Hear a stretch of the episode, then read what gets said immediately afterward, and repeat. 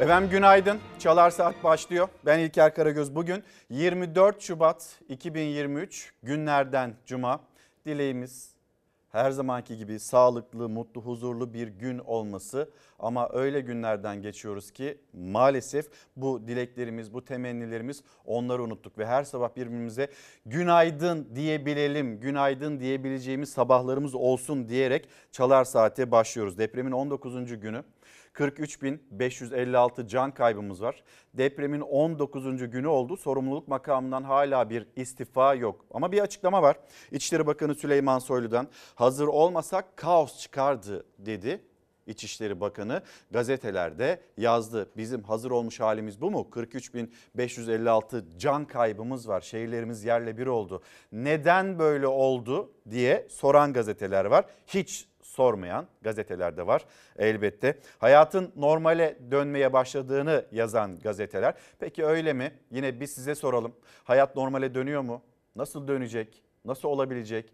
E, bu enkaz kalktığında ee, belki şehirler yeniden inşa edilecek ama bu can kayıpları, bu yüreklerde bırakmış olduğu yara, hepimizin zihninde bıraktığı, kalbinde, vicdanında bıraktığı travmalar biz bunlarla nasıl baş edeceğiz? Hayatın çok normal bir şekilde devam ettiğini gördüğümüz bir yer var. Etiketler onlarda. 33 aydır etiketler yukarı yönlü hareketini hiç bozmadı. Çok istikrarlı ve bizim de bir normalimiz haline geldi hala fiyatlar, zamlar devam ediyor. Eylül 2021'de 100 liraya alınan gıda sepeti şimdi 379 lira. Bunu da konuşacağız. Siyaseti konuşacağız. Siyasetin e, hem seçim gündemini hem de Millet İttifakı'nın adaylık gündemini konuşacağız. İyi Parti lideri Meral Akşener birazdan Çalar Saat'te konumuz olacak. Hem bölge izlenimlerini alacağız hem e, koordinasyon konusunda e, gördükleri eksiklikler, yetersizlikler, sonra hazır olmasa kaos çıkardı sözü, sonra not ediyoruz bugün bize söylenen cümleleri. Hani onları da konuşacağız elbette. Adaylık süreciyle ilgili 2 Mart'ta ne olacak? Altılı Masa deprem gündemiyle toplandı ama bir de 2 Mart'ta seçim gündemiyle toplanacak, adaylık gündemiyle toplanacak. İyi Parti Genel Başkanı'nın Akşener'in söyleyecekleri çok önemli. Ee, bir yandan da gözüme de takılıyor onu da söyleyeyim. Et fiyatları bir yılda %140 arttı. Yine gazetelerde yazan başlıklardan birisiydi. Canlı yayın duraklarımız var. Hemen e, oraya bir dönelim. Barış Kaya, Akif Balıkçıoğlu bizleri e, Hatay'da bekliyor. Yeşim Karacaoğlu, Serhat Yağmur, Adıyaman'da olacak. Sevgi Şahin, Ömür Dikme'de Kahramanmaraş'ta bizleri bekliyor. Yeni günün notlarını, e, deprem bölgesinin 19. gün notlarını kendilerinden alacağız. Çalar Saat'te başlayacağımız haberse etkileyici bir buluşma anı. Bir anne ile kızın, depremzede bir anne ile kızın günler sonra, haftalar sonra buluşma anına tanıklık edeceğiz. Çok özlemiştim. Sevindin mi geldiğine? Evet. Anne ilk gün kızı 5 gün sonra kurtarıldı enkaz altından. Farklı şehirlerde tedavi gördüler. 18 gün ayrı kaldılar. Buluştukları, kavuştukları o ilk an kelimeler kifayetsiz kaldı. Isparta'mıza çok tatlı mı tatlı, güzel mi güzel bir emanet getiriyorum dedim. Herkes seni bekliyor Isparta'da. Evet, el sallasana hadi bak Isparta'daki seni sevenlere. Seni çok kişi seviyor Isparta'da biliyor musun? Hadi bak oyuncağını da al. Şadi teyzem bekliyor, annem bekliyor. Kahramanmaraş depreminde Hatay'da enkaz altında kaldı Halime Bağrı Açık. Üç çocuğu annesi ve babasıyla birlikte. Sadece o ve büyük kızı kurtuldu felaketten. Beş gün arayla enkazdan çıktılar, ayrı düştüler. Anneni, anneni özledin mi? Seviyor musun anneni? 27 yaşındaki Halime Bağrı Açık tedavi için Isparta'ya getirildi. Enkaz altından 5 gün sonra çıkan kızı İrem de Adana Şehir Hastanesi'nde tedavi görüyordu. Küçük İrem bir bacağını kaybetti. 10 gün boyunca yoğun bir tedavi sürecinin ardından sağlığına kavuştu, annesiyle buluştu. Hoş geldin. Kurban oldum. Hoş geldin. Gel annem öpeyim seni gel. gel. Isparta Belediyesi'nin buluşturduğu ve ihtiyaçlarını karşıladığı anne kızın kayıpları, yaraları çok derin. Tekrar sarılabilmenin mutluluğuysa tarifsiz. Hoş geldin kuzum benim. İşte biz bu mucize kurtuluşlara, biz bu mucize buluşlara, bulunuşlara ya da kavuşmalara tanıklık ettikçe kendimizi yenileyebiliriz. Ya da öyle ayakta durabildik zaten günlerce. 19. gün oldu. Tekrar söyleyelim. İstifa eden yok. Sorumluluk makamlarında kimse koltuğundan kalkmadı. Ya ben bu enkazın sorumlusuyum diyen bir kişi bile çıkmadı. Sorulduğunda niye ben Niye sadece ben diye soranlar oldu. Adalet Bakanı dün katıldığı televizyon programında sorumlular hani bir zincir halinde sadece müteahhitler değil müteahhitler vicdanımız rahat diyor ama e, yatlarla kaçmaya çalışıyor. Havalimanlarında tam böyle çıkarken yakalanıyor. Hem vicdanları rahat hem de ne hikmetse bir seyahate çıkma hazırlığında kendileri.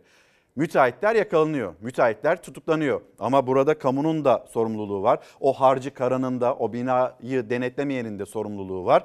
Ve tüm bu sorumlularla ilgili herkes e, emin olsun, müsterih olsun biz gerekeni yapacağız dedi Adalet Bakanı. Dinleyeceğiz şimdi o sözleri. Yalnız hayat normale dönüyor diyen gazeteler. Hani onlara da bir bakalım. Sonra deprem bölgesinde depremzedelerin ihtiyaçları, beklentileri neler? Hemen hızlı bir şekilde konuşalım istiyoruz bu konuyu da. Sonra bölgeye gideceğiz. Sözcü gazetesi devlet sorun yok diyor. Öyle mi? Sorun yok mu acaba? Depremin 19. gününde bile yıkılan şehirlerimizde ihtiyaçlar tam olarak karşılanamıyor. Hala barınma, hala ısınma, hala hijyen gibi konuları konuşuyor muyuz biz? 19. günde konuşuyoruz. Halk perişan. Buna rağmen İçişleri Bakanı Süleyman Soylu e, kamera karşısına geçip her şey güllük gülistanlık dedi. Soylu tüm bölgelerde çalışmalar tamamlandı dedi ve ekledi. Eki şu uzun zamandır bu hazırlıkları yapmamış olsaydık kaos yaşanırdı. Çadır şehirler ve konteynerler kuruldu. E, kamunun gücü sahada, köylere ulaşıldı, gıdalar dağıtıldı. Kamunun gücü sahaya ne zaman etkili bir şekilde yansıdı? Onu soracağız sormaya, sorgulamaya devam edeceğiz. Kim ne derse desin, kim nasıl bir yaklaşım içinde olursa olsun biz soracağız. Bizim gibi soran gazeteler var, televizyon kanalları var ve onlara yaklaşımları da sizler zaten görüyorsunuz, biliyorsunuz. Buna rağmen hiçbir şekilde geri adım atmadan biz sormaya devam edeceğiz. Çünkü sizin için sormamız gerekiyor. Yarınlarımız için sormamız gerekiyor. Çocuklarımız için sormamız gerekiyor. Biz çok uzun süredir İstanbul manzarası vermiyoruz. Yönetmenimizden Hilal'den ben bir rica edebilir miyim? Bir dışarıya bakalım mı hep birlikte? Şu anda dışarıya baktığınızda görmüş olduğunuz manzara sisli puslu bir sabah belki. Dingin bir güne başlıyor İstanbul. Her sabahımız böyle olmayabilir İstanbul'da. Marmara'da, Marmara'da, Doğu Marmara'da bir deprem olacak ve o depremde 25-30 milyon kişi etkilenecek diyor uzmanlar. Ve hızlı bir şekilde İstanbullular da bu civarda yaşayan insanlar da şehirlerimizdeki insanlar da binalarını kontrol ettirme çabasında. Daha dikkatli, daha titiz olmamız gerekiyor. Daha fazla bu konuya eğilmemiz gerekiyor. Bir milli mesele, bir beka meselesi varsa en çok buraya yoğunlaşmamız gerekiyor. Eksikleri söylemeyin diyemezler. Konuşalım ki yarınımızı da güvence altına alabilelim. Yine gelelim. Depremzede böyle diyor. Deprem bölgesinde eksik çok. Feryat bitmiyor. Çadır yetersiz. Bakın depremin üzerinden 19 gün geçti. 19. günün içindeyiz. Çadır yetersiz. Yok değil. Yetersiz. Ekmek yetersiz. Bu önemli. Su yetersiz. Hatta şehir şebekesinden o suyu sakın içmeyin uyarıları da var. Battaniye yetersiz. Yok değil yetersiz. Tuvalet yetersiz, elektrik yetersiz, hastane yetersiz, yakacak yetersiz ve bu bizim Allah'tan hazır olmuş halimiz diyor gazete pencerede. Hadi bir bakalım o manşete de birlikte hazır halimiz buysa 19. günde karşımızda olan tablo işte bu. Türkiye'yi sarsan depremde arama kurtarmadan e, barınmadan tahliyeye, iletişimden enerjiye birçok başlıkta sıkıntı yaşandı ama hükümet bu sıkıntılar yokmuş gibi yapıyor. İçişleri Bakanı Süleyman Soylu, AFAD'ın ve dolayısıyla kendi bakanlığının performansından duyduğu memnuniyeti, eğer Türkiye çok uzun zamandır bu hazırlıkları yapmamış olsaydı büyük bir kaosla karşı karşıya kalırdı sözleriyle de ortaya koydu. Ama burada siyasetin siyasetçinin sözleri değil. Önemli olan orada o bölgede yaşayan insanlar, o depreme tanıklık eden insanlar, o depremi yaşayan insanlar onların ne söylediği önemli. Şimdi gelelim sorumlular nasıl cezalar alacak? Sorumlularla ilgili nasıl adımlar atılacak? Adalet Bakanı Bekir Bozdağ neler söyledi? Bugüne kadar 583 şüpheli hakkında işlem yapıldı.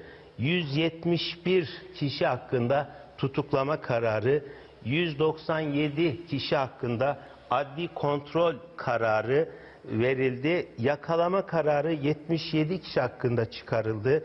Gözaltı talimatı verilen 49 kişi, gözaltında olan 14 kişi ve şüpheli vasfı değerlendirmesi sürülen burada rakam verme imkanı yok. Çünkü her bina için bu değerlendirme ayrı ayrı yapılıyor.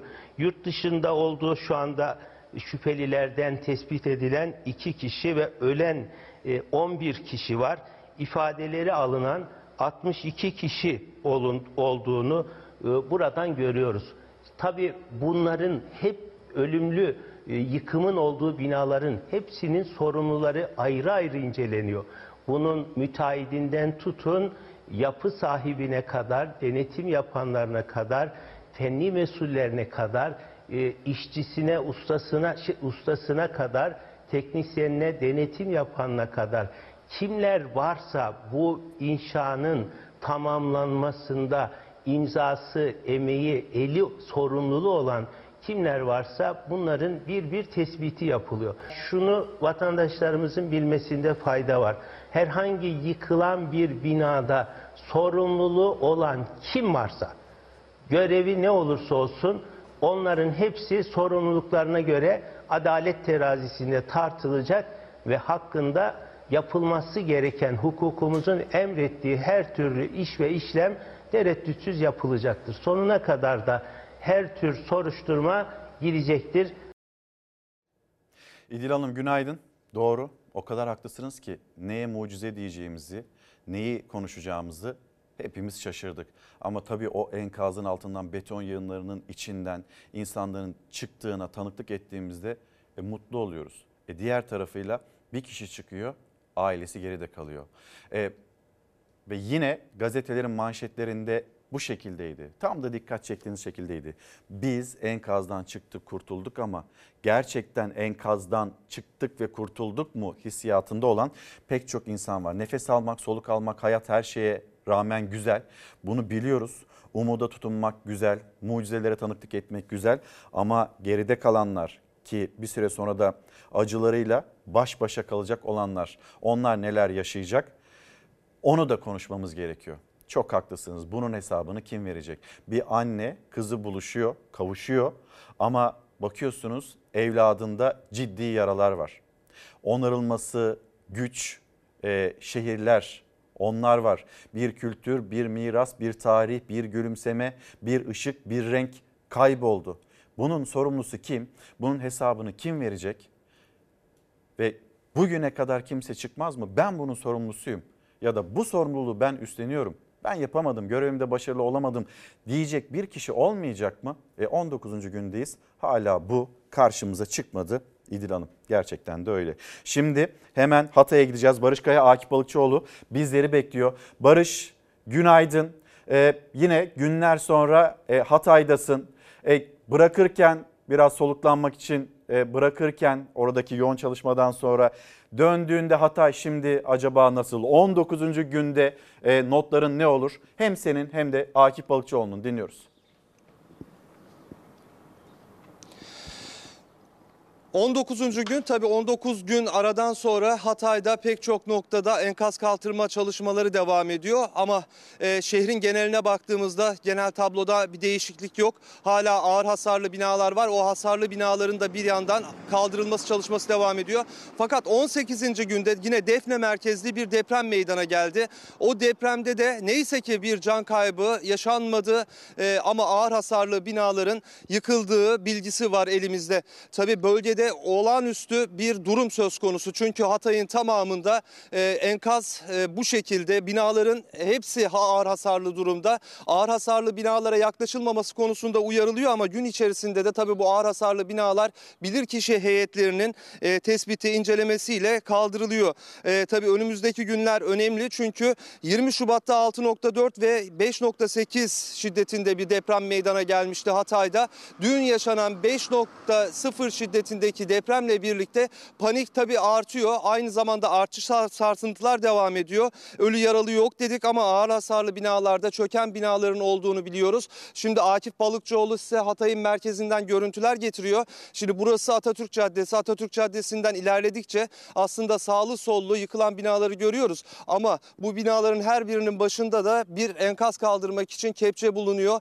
Ee, yol boyunca hafriyat kamyonlarını gördük. Onlar tabii bu ilerleyen süreçte e, bu enkazı kaldırmak için çalışacaklar. E, bu binaların tabii hepsinin bir şekilde... e, yıkılmış olmasını görüyoruz ama bu yıkılan binalarla birlikte aynı zamanda bir soruşturma da devam ediyor. Biraz önce Adalet Bakanı'nın da açıkladığı gibi 171 kişi tutuklandı. Bunların 78'i müteahhit, diğerleri yapı sorumlusu veya yapı sahibi ama e, bu artçılar devam ettiği sürece o ağır hasarlı binalar da yıkılmaya devam ediyor. Biraz önce o tehlikeye dikkat çekmiştik. Bu binaların yanı başında e, kimse bulunmuyor. Çünkü Hatay tamamen boşalmış durumda ama köylerde, yakın yerlerde hala insanlar bir şekilde bu binaların yanında yaşıyorlar. Ee, şu ana kadar 84 bin çadır kurulduğu bilgisi var. AFAD'ın vermiş olduğu bilgi. Ee, şimdi hafriyat kamyonları da yaklaşıyor. Onlar buradan e, yol kapalı olduğu için ileride e, buradan geçiyorlar. Şehrin içine doğru ilerliyorlar. Buradan bu kamyonlarla birlikte enkaz şehir dışına çıkartılıyor. Orada da bir tartışma var. Bu enkazın atıldığı noktalar, enkazın yıkıldığı noktalar e, önemli deniliyor. Çünkü bu enkaz kaldırma işlemlerinde de bu enkazların toplanacağı yerler aslında şehrin e, dışında belirlenen noktalar olması gerektiği konusunda uyarılar var. E, çünkü bir şehir tamamen ayağa kalkacak kaldırılacak, yıkılacak. Ondan sonra da yeni bir şehir inşa edilecek. Ama nasıl inşa edilecek? O önümüzdeki dönemin e, sorusu ve cevabı aranan soru. Ama kuşkusuz biraz önce de söylediğim gibi e, bu binalar e, kaldırıldığında aslında hiçbir şey bitmiyor. Çünkü bir e, şehrin tamamen altyapısı da ortadan kalkmış durumda. E, bir tehlikede zaten bu yönde bu binalar ayak bu binalar kaldırıldığı sürece altında bulunan altyapının da yeniden inşa edilmesi gerekiyor. Çünkü e, o belirttiğimiz biraz önce de senin söylediğin gibi e, bir su sorunu var. Bir şehirdeki su şebekesindeki e, sorun var. Hala şehre su verilemiyor. Yer yer elektrik veriliyor. Ama e, bu önümüzdeki dönemde burada hayatta kalan ve yaşamaya devam etmek için mecbur kalan insanlar için e, büyük bir sorun. Biraz önce söylemiştim 84 bin çadır kuruldu. Ama 1 milyon 600 bin kişinin yaşadığı bir şehirden, bir kentten bahsediyoruz. Ee, bu kentte yaşayan insanların büyük bir çoğunluğu, e, milyonlar artık Hatay'ı terk ettiler, ayrıldılar buradan.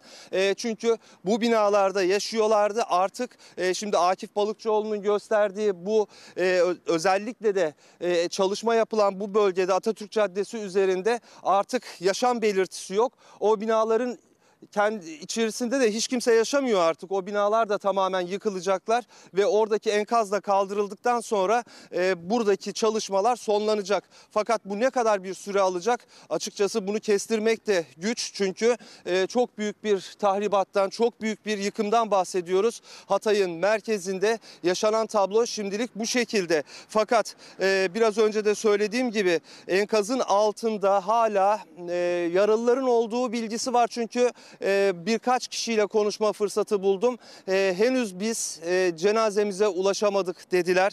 E, onlar tabii bir yandan bu çalışmalar sürerken bir yandan da e, cenazelerini almak için Hatay'da beklemek zorunda kalıyorlar. Bu ilerleyen süreçte e, tabii ki de önemli olan şu e, insanlar yakınlarına ulaşamayanlar bir şekilde e, yakınlarını bulabilmek için bir DNA testi vermesi gerekiyor. Şimdi bu enkazlar kaldırıldığı sürece altından da cenazelerin çıkması bekleniyor. Tabii ne kadar kişi hala enkaz altında bununla ilgili net bir rakam yok. Sadece e, yakınları burada enkaz altında kalanlar biz hala yakınlarımıza ulaşamadık. E, nasıl ulaşacağız kaygısını taşıyorlar. Onların kaygısını e, tabii gidermek için de e, devlet görevlileri en azından bir DNA testinin verilmesi, hazır tutulması ve bu DNA testiyle birlikte ilerleyen günlerde e, enkaz altından çıkartılan cenazelerin onların vermiş olduğu DNA örnekleriyle eşleştirilmesiyle kimlik tespitlerinin yapılabileceği söyleniyor. Şimdilik bizim tabii Hatay'dan aktaracaklarımız bu kadar ama şu uyarıya dikkat çekmekte fayda var. Dün yaşanan Defne merkezli depremde 5 şiddetli depremde yine ağır hasarlı binalar yıkıldı. Ağır olmayan hafif hasarlı binalar ağır hasarlı hale geldi. Ee, bu uyarı önemli. Şimdi Mehmetçiği de gösterelim size. Aslında şehrin güvenliğinin e, kilit noktasında Mehmetçik görev yapıyor. Çünkü gece boyunca gece gündüz e, olası bir e, Yağma olayına karşı da tedbirler alınmış durumda. Ee, burada tabii çevre illerden gelen e, birliklerden askerler e, bütün bu şehrin, bütün bu kentin e, güvenliğinden sorumlular. Onların güvenliğinde aslında Hatay merkezde ve çevre ilçelerinde e, pek çok noktada gece boyunca bir nöbet tutuluyor. O nöbette işte şimdi değişimini görüyoruz. Askerler buradan biraz daha merkeze doğru gidiyorlar. Orada da bir, bir diğer birliklerle diğer silah arkadaşlarıyla bir dönüşüm yapıyorlar. Ee, daha sonra şehrin yine içerisine dağılıyorlar. Şimdi gece çok karanlık oluyor dedik çünkü elektrikler yok. Elektriklerin olmamasıyla birlikte e, yaşam da biraz sıkıntılı çünkü jeneratörlerle bir şekilde elektrik sıkıntısı çözülmeye çalışılıyor. Ama e, çadır kentlerde, çadırlarda yine e, bildiğimiz sıkıntılar devam ediyor. Bir hijyen sıkıntısı, e, diğer yandan da e, su ile ilgili sıkıntılar ve e, Bölgede özellikle bu enkaz kaldırma çalışmalarıyla birlikte yükselen bir toz var. Bu da sağlığı ciddi oranda tehdit ediyor. Ama e, şehrin merkezinde kalan çok sayıda kişi yok artık. Sadece işte güvenlik görevlileri, arama kurtarma ekipleri, Barış. bu hafriyat kamyonlarında çalışan ekipler, e, işçiler. Evet İlker. Ee, şimdi bir görev değişikliği oldu. 5 günlük aranın ardından yeniden bölgedesin. Deprem oldu. İlk anda e, oraya gittin. Şimdi yeniden depremin 19. gününde yeniden e, mesaiyi devraldın. O günlerle bugünü bir kıyaslayabilir misin? Hislerin de nedir? Şimdi tabii ilk geldiğimiz günlerde, ilk geldiğimiz dakikalarda biz bu enkazların başında insanların yakınlarını aradığına tanıklık etmiştik. Her bir insan yakınını bulabilmek için bu enkaz yığınlarının üzerinde yakınlarına sesleniyordu. O günlerde tabii birincisi ulaşımla ilgili sıkıntılar, ikincisi hava şartları ile ilgili özellikle de devlet görevlilerinin vermiş olduğu bilgiler o arama kurtarma ekiplerinin bir an önce e, Hatay gibi ağır yıkım olan yerlere yetişememesi, geç kalınması ile ilgili e, ya- yapmış olduğu açıklamalarda bu etkenlerin çok önemli olduğunu, yetişemediklerini söylemişlerdi. Bir iki gün içerisinde bu insanlar baş başa kaldılar enkazlarda, e, enkazların altında kalan yakınlarını çıkartma noktasında. E, tabii biz o günlere tanıklık ettik, şahitlik ettik ama ondan sonra arama kurtarma çalışmaları başladı. E, başladıktan sonra da her yere yetişilebildi mi? Yetişilemedi. Şimdi bakın gösterelim size. Buradan başlıyoruz. Böylece bu şehrin devamı böyle olduğu gibi yıkılmış durumda. Her enkazın başında bir arama kurtarma ekibi, yetkilisi, uzmanı da olamadı. Ama bir şekilde o işlemler ilerledi ve sürdü. Şimdi biz buraya mesela Akif Balıkçıoğlu'yla yayın yaptığımız noktaya aracımızla giremiyorduk. Şimdi araçların girebildiği bir noktadayız.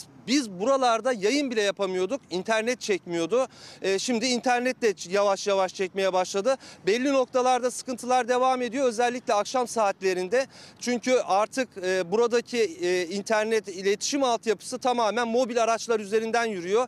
E, ilk günlerde hiç e, internet yoktu. Telefonla konuşmak bile mümkün değildi. Fakat şimdi mobil araçlar bir şekilde şehrin belli noktalarında bu hizmeti sağlamaya çalışıyorlar ama onlar da jeneratörle çalışıyorlar. Akaryakıtlarıyla alakalı sıkıntıların yaşandığı bilgisi var. E, onu da dengeli ve düzenli kullanmak için belli bir saatten sonra hala internet sorunları çıkabiliyor, yaşanabiliyor. Fakat tabii bu bölgede e, bulunduğumuz noktada biraz önce söylediğim gibi ilk geldiğimizde bu noktalara kadar ilerleyememiştik.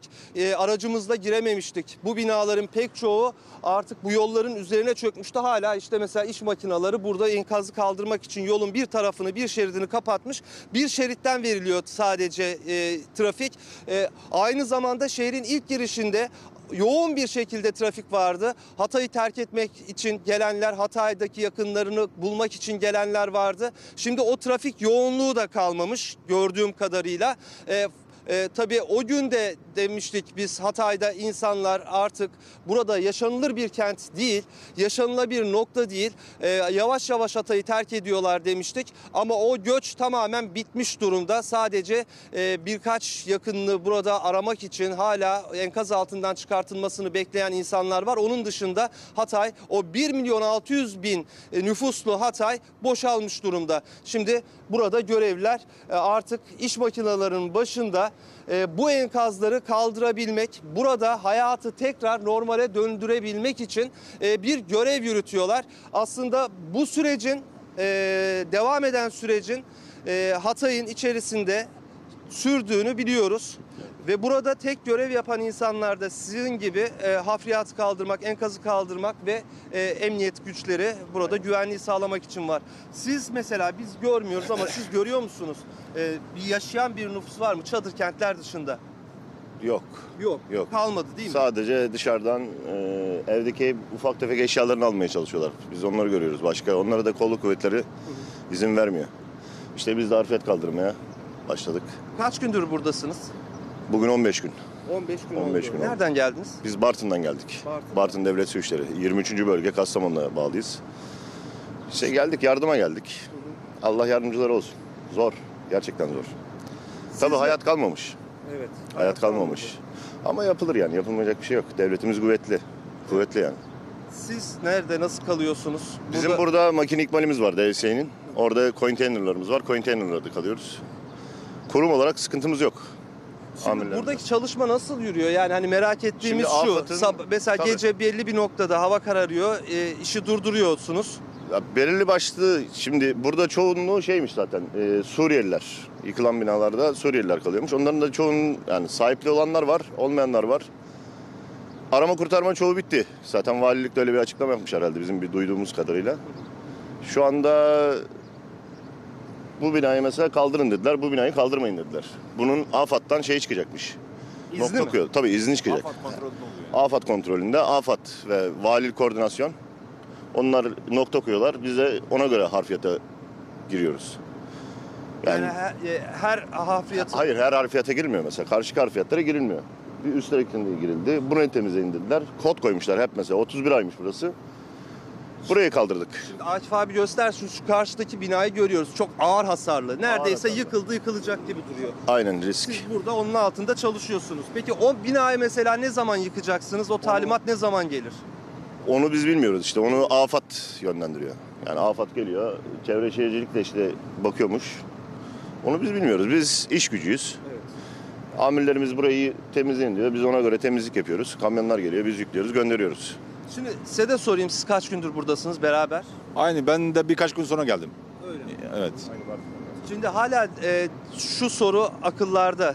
Deniliyor ki e, enkaz altında e, hala yakınlarını arayanlar var. Hiç ulaşamamışlar. Yok, DNA yok, örnekleri yok, yok. verenler var. Yok. E, Adalet Bakanı da açıkladı. İşte DNA örnekleri alınırsa o tespitler daha kolay yapılabilir diye. Siz hiç denk geliyor musunuz? Ya da işte size AFAD'dan gelip burayı kazarken daha dikkatli olun gibi bir uyarı yapılıyor mu?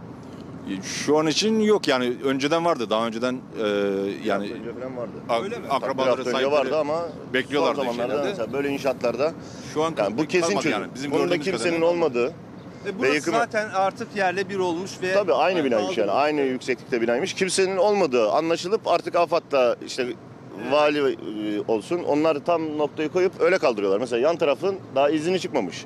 Hani ulaşabiliyorlar mı? Onları da araştırmalarını yapıyorlarmış. Zaten o bir olmasın bilir diye. kişi incelemesinden tabii, sonra kaldırılıyor. Tabii tabii bilir kişi geliyor, inceleniyor, nokta koyuyorlar. Mesela üstteki harfiyat, buradaki harfiyatı kaldırdık. Ha bugün bize haber gelir buna gireriz. Buradaki de yok derler. İşte bir bakalım bekliyoruz. Emir Kolaylıklar diliyoruz. Sağ olun size de kolay gelsin. Zor bir görev yapıyorsunuz sizler de. Allah Şimdi milletimizin yardımcısı olsun, devletimizin yardımcısı. Elbette.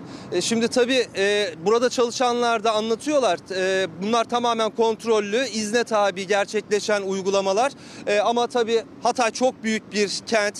E, gerçekten tarihiyle, kültürüyle e, inanılmaz güzel bir kentti. E, yerle bir oldu. E, umuyoruz ki biraz önce burada çalışan arkadaşımız gibi e, ayağa kalkacak ve yaralar sarılacak ve bunun için de e, herkese büyük bir görev düşüyor İlker Karagöz. Barış Kaya Akif Balıkçıoğlu Hatay'dan aktardı ve orada e, yine gizli kahramanlar var. isimsiz kahramanlar var. Onlara da teşekkür ederiz. E, millet, devlet, herkes seferber oldu. Burada büyük bir acı var, büyük bir enkaz var. Onu kaldırmaya çalışıyor. Zor, gerçekten zor. Hayat kalmamış diye bir ses duyduk. Arama kurtarma çalışmalarından sonra enkaz kaldırma çalışmalarını yürüten e, personelden de Bartın'dan geldiler. Barış Kaya'ya teşekkür ediyoruz. Şimdi devam edeceğiz. E, hasar tespitleriyle devam edelim. Ne kadar binada hasar tespiti yapıldı, ne kadar bina ağır hasarlı, hafif hasarlı ya da orta hasarlı buna bakalım. Binaya hasarsız verdiler. İkinci depremde gördüğünüz gibi gitti. Eve baktılar. İçeri geçirdik. Yani her yerinde çatlaklıkla vardı. Az hasarlı dendi bize. Olabilir mi öyle bir şey dedik. Nasıl içeri geçeriz? Duvarlar birbirinden ayrılmış. Yok diyor sizin ev sağlam dediler bize. E, devletten girdik. Az hasarlı diye gözükmüş bizim ev için. İkinci depremde bu hale geldi. Onlara güvenip de içeri geçmiş olsaydık ailemle birlikte şimdi ölmüştük. Kahramanmaraş merkezli iki büyük depremde ciddi hasar gören evlerine az hasarlı raporu verildi. Hatay'daki depremlerde o evler çöktü, kullanılamaz hale geldi. Gelen ekip bir şey yok dedi. E, duvarlarda hasar var dedi ama kolonlar sağlam dedi. Çekişle kolonları vurdular. E, sağlam dedi. Fotoğrafını çekti. Allah'tan içeride değildik yoksa ben ve ailem gitmiştik şu an. 18 günde 1 milyon 250 bin binanın incelemesi tamamlandı deprem bölgesinde. Bu günde ortalama 70 bin bina demek. Hasar tespiti hızla yapılıyor ama ardında soru işaretleri ve yeni depremlerde yıkılan binalar bırakıyor. Sağlam denilen birçok bina Hatay merkezli 6,4'lük son depremde büyük zarar gördü. Hatay Samandağ'da oturulabilir raporu verilen evlerin enkazında kalmaktan kendi inisiyatifleriyle dışarıda kalarak kurtuldu depremzedeler. Bu ev hasarsız denildi bana. En sağlam dediler sizin binanız bu mahallede.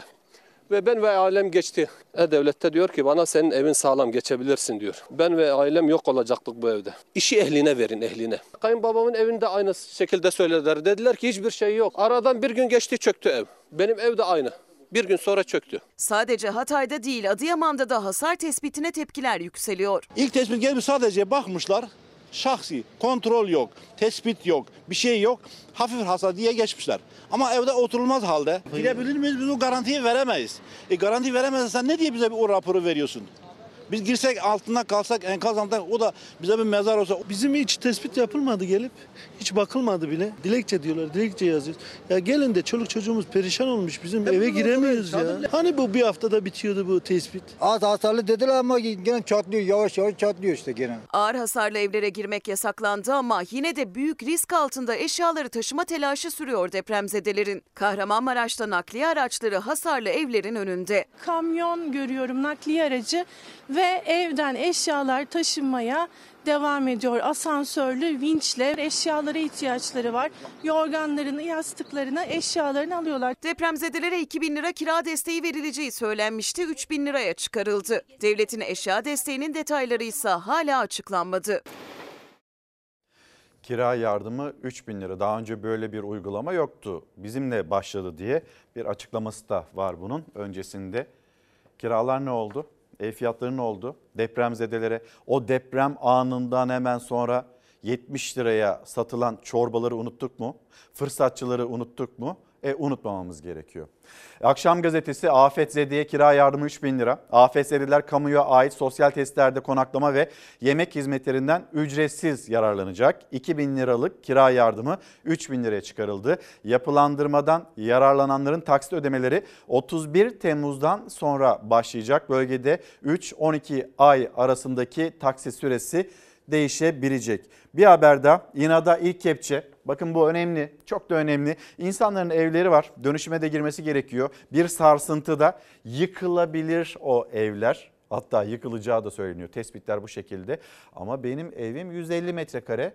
Evet siz bana 110 metrekare ev veremezsiniz. Bunun pazarlığı yapılıyor. Yani 40 metrekare mi hayat mı? Can mı? Evlatlarınız mı? Böyle bir tercih yapılması gerekiyor. Gerçekte bu. İnada ilk kepçe başlıkta ev sahiplerinin inadı yüzünden yıkılamayan çok riskli site için mahkeme yeni karar aldı. İstanbul Küçükçekmece'de 240 daireden oluşan 48 yıllık Çınar sitesi çok riskli raporuna rağmen tahliye edilemiyordu. İçinde yaşayan ailelerin de olduğu siteye dün mahkeme kararıyla yıkım ekibi girdi. Şimdi akşam gazetesinde bu haber var ve Kiptaş Genel Müdürü Ali Kurt'un da İstanbul Büyükşehir Belediyesi'nin de sürekli dikkat çektiği konulardan bir tanesi yine buydu. Hatta bugün 18-15'te Selçuk Tepeli'nin konuğu olacak. Hangi zorluklarla karşılaşılıyor sahada mutlaka dinleyin. Herkesin üzerine düşen sorumluluklar var. Kamunun da bu süreci bir zincir halinde işletenlerin de, müteahhitlerin de, yapı denetim firmalarında herkesin sorumluluğu var. E bizlerin de sorumluluğu var. Biz de bu sorumluluktan kaçamayız elbette. Eğer hayatta kalmak istiyorsak enkaz yığınından kendimizi, canımızı, e, ülkemizi, evlatlarımızı kurtarmak istiyorsak. Bir kez daha söyleyeyim. İyi Parti lideri Meral Akşener de birazdan dakikalar sonra Çalar Saat'te konumuz olacak. Günlerdir bölgede bölge izlenimlerini alacağız kendisinden. 11 il böyle yenilenecek. TOKİ Üçkent'teki depremlerin ardından az katlı, güvenilir binalardan oluşan planlı bir şehir modeli oluşturdu. Benzerleri 11 ilde yapılacak Van'dan, Elazığ'dan görüyorsunuz yapılan evler, önceki dönemde yapılan evler. Ama hızlıca hareket edilmesi gerekiyor. Bir taraftan da İzmir'i görelim, Erzincan'ı görelim. Ama İzmir'de yine bu bölgelerde e, yaşayanlar, hayatta kalanlar, depremzedeler e, nasıl güçlüklerle karşılaştıklarını da bizimle paylaştılar. Çevre ve Şehircilik Bakanlığı'na da seslerini duyurma gayreti içindeydiler. Unutulmasın onlar da. E, bir gün gazetesi biz bu zor günlerden nasıl çıkacağız? Organize bir kötülükle mi çıkılacak bu zor günlerin içinden? Yoksa dayanışmayla mı çıkılacak? Bir gün gazetesi dayanışma yaşatacak diyor. Depremin ilk dakikasından itibaren halkın sesine ses, derdine derman yine halk oldu. Sadece kurtarma çalışmasına gidenler değil, ülkenin dört bir yanından yardım yağdı. Basiretsiz kurumlarının gerçekleştiremediği küçük görülen örgütler yaptı, başardı bunu. Şov yapmadan dayanışarak can kurtardılar, yara sardılar. Şimdi de geleceği kuruyorlar. İktidarın öfkesine, baskısına karşı birlikte durdular. Korku iklimine, duvarlara teslim olmadılar. Dayanışmanın gücü enkaza dönen düzenin içinden umudu çıkarttı. Bir gün gazetesi dayanışma yaşatacak. E gelelim o zaman o organize kötülük neydi, kimler neyi yapmaya çalıştı? Onu da konuşalım. Karar Gazetesi manşeti buyurun. Şimdi biz bu yardım çalışmaları, çabaları, insanların seferber oluşu bunları görüyoruz. Ya da televizyon kanallarının bir seferberliğe, işte İzmir Büyükşehir Belediyesi'nin bir projesine, Halk TV'nin nasıl katkı vermeye çalıştığını gördük. AFAD'ın, Babala TV'nin, Haluk Levent'in, Oğuzhan Uğur'un neler yapmaya çalıştığını da gördük hep birlikte. Ama ne oldu o süreç içinde? Sadece iletişim kanalları, sosyal medya mecraları ya da bant daraltma bunlar olmadı. Böyle bir yardım girişimi içinde olanlara yönelik de siber saldırılar gerçekleştirildi. Utanmadan, rezil bir şekilde bunu yapanlar oldu. Bakın İyiliğe karşı organize kötülük. Ocakları söndüren büyük yıkımın ardından 85 milyon AFSD için omuz omuza verildi. 85 milyon AFS'deler için yan yana durdu. Toplumun her kesimi elinde avucunda ne varsa bir yaraya merhem olur diye ortaya döktü. Ancak büyük insanlık seferberliği sırasında bile kötülük boş durmadı. Sürekli söylüyoruz. İyiler var, kötüler var. Hayatta bunların hepsi var. Ama iyiliğin hani yüce gönüllülüğün daha yüksek seviyede, daha fazla sayıda olması gerekiyor. Bir kira bir yuva kampanyasına organize siber saldırılar düzenlendi. En büyük acının ortasında yapılanlara öfke yağdı. Vicdanlarınız da mı enkaz altında kaldı diye bir soru. Belki de bu gereksiz bir soru. Vicdan olsaydı böyle bir davranış içinde olunur muydu acaba? Şimdi devam edelim. Hasar, hasar tespitini konuştuk. Bir de bölgede kimlik tespiti biraz bir kısmını e, Fox muhabiri Barış Kaya da anlattı aktardı. E, kimlikler, cüzdanlar, hayatlar, resimler her şey enkaz altında. Yeniden bir kimliklendirme yapılması gerekiyor. Bununla ilgili de fotoğraf isteniyor insanlardan. Bir izleyelim. Aksaklık var çünkü. Tebessüm et biraz. Dudağını kapat abicim. Tamam geçmiş olsun. Buradaki anlayışsızlığı anlayamıyorum ben. Hani depremzedeyiz hepimiz kalacak evimiz yok. Bizden fotoğraf isteniyor geçici kimlik belgesi için. Adıyaman Valilik Binası.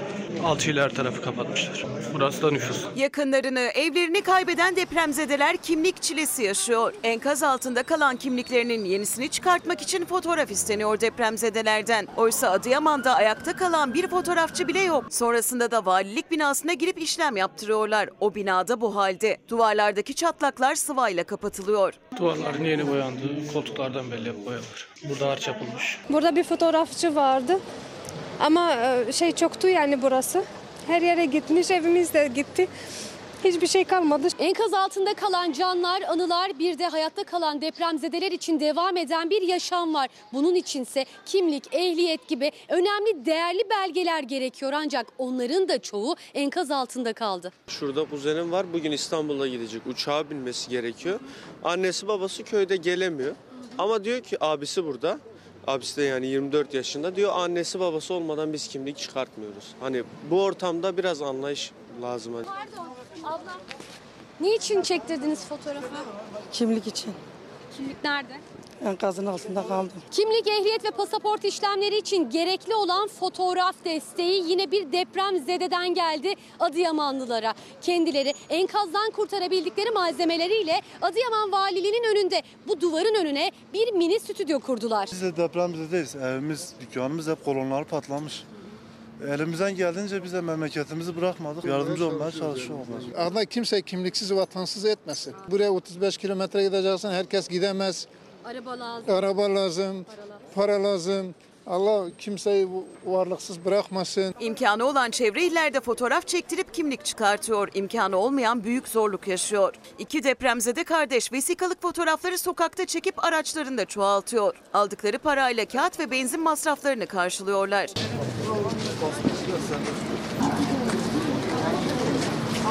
Yarım depo daha bu saat olmuş. Öğlen yarım depo mazot gitti mesela.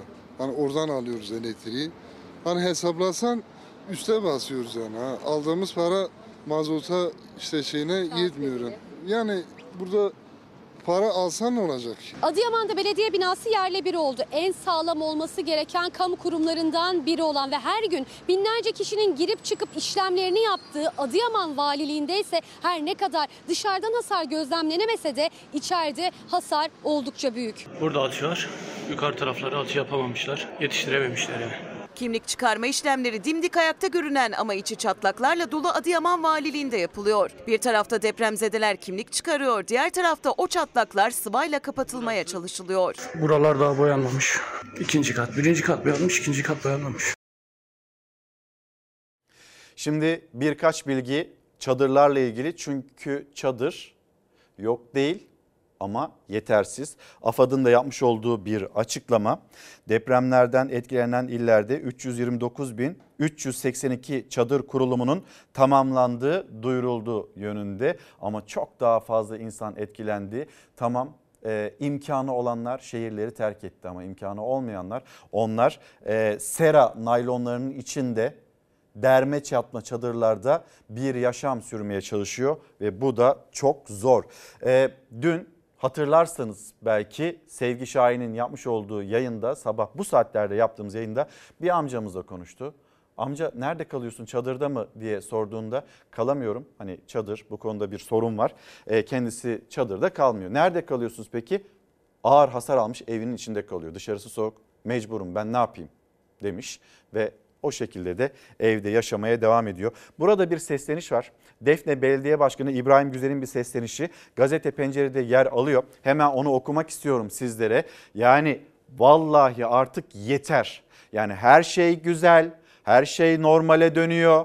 Çadıra ihtiyaç da azalıyor gibi cümleler kurmayın bize. Artık vallahi yeter diyen ve isyan eden bir belediye başkanı 18. günde Bugün 19. gün. Biz hala niye çadırlar eksik yetersiz bunu konuşuyoruz. Ama diğer tarafıyla da hazır halimiz buysa tartışması yaşanıyor. Eğer uzun süredir hazırlık yapmıyor olsaydık kaosu yaşardık.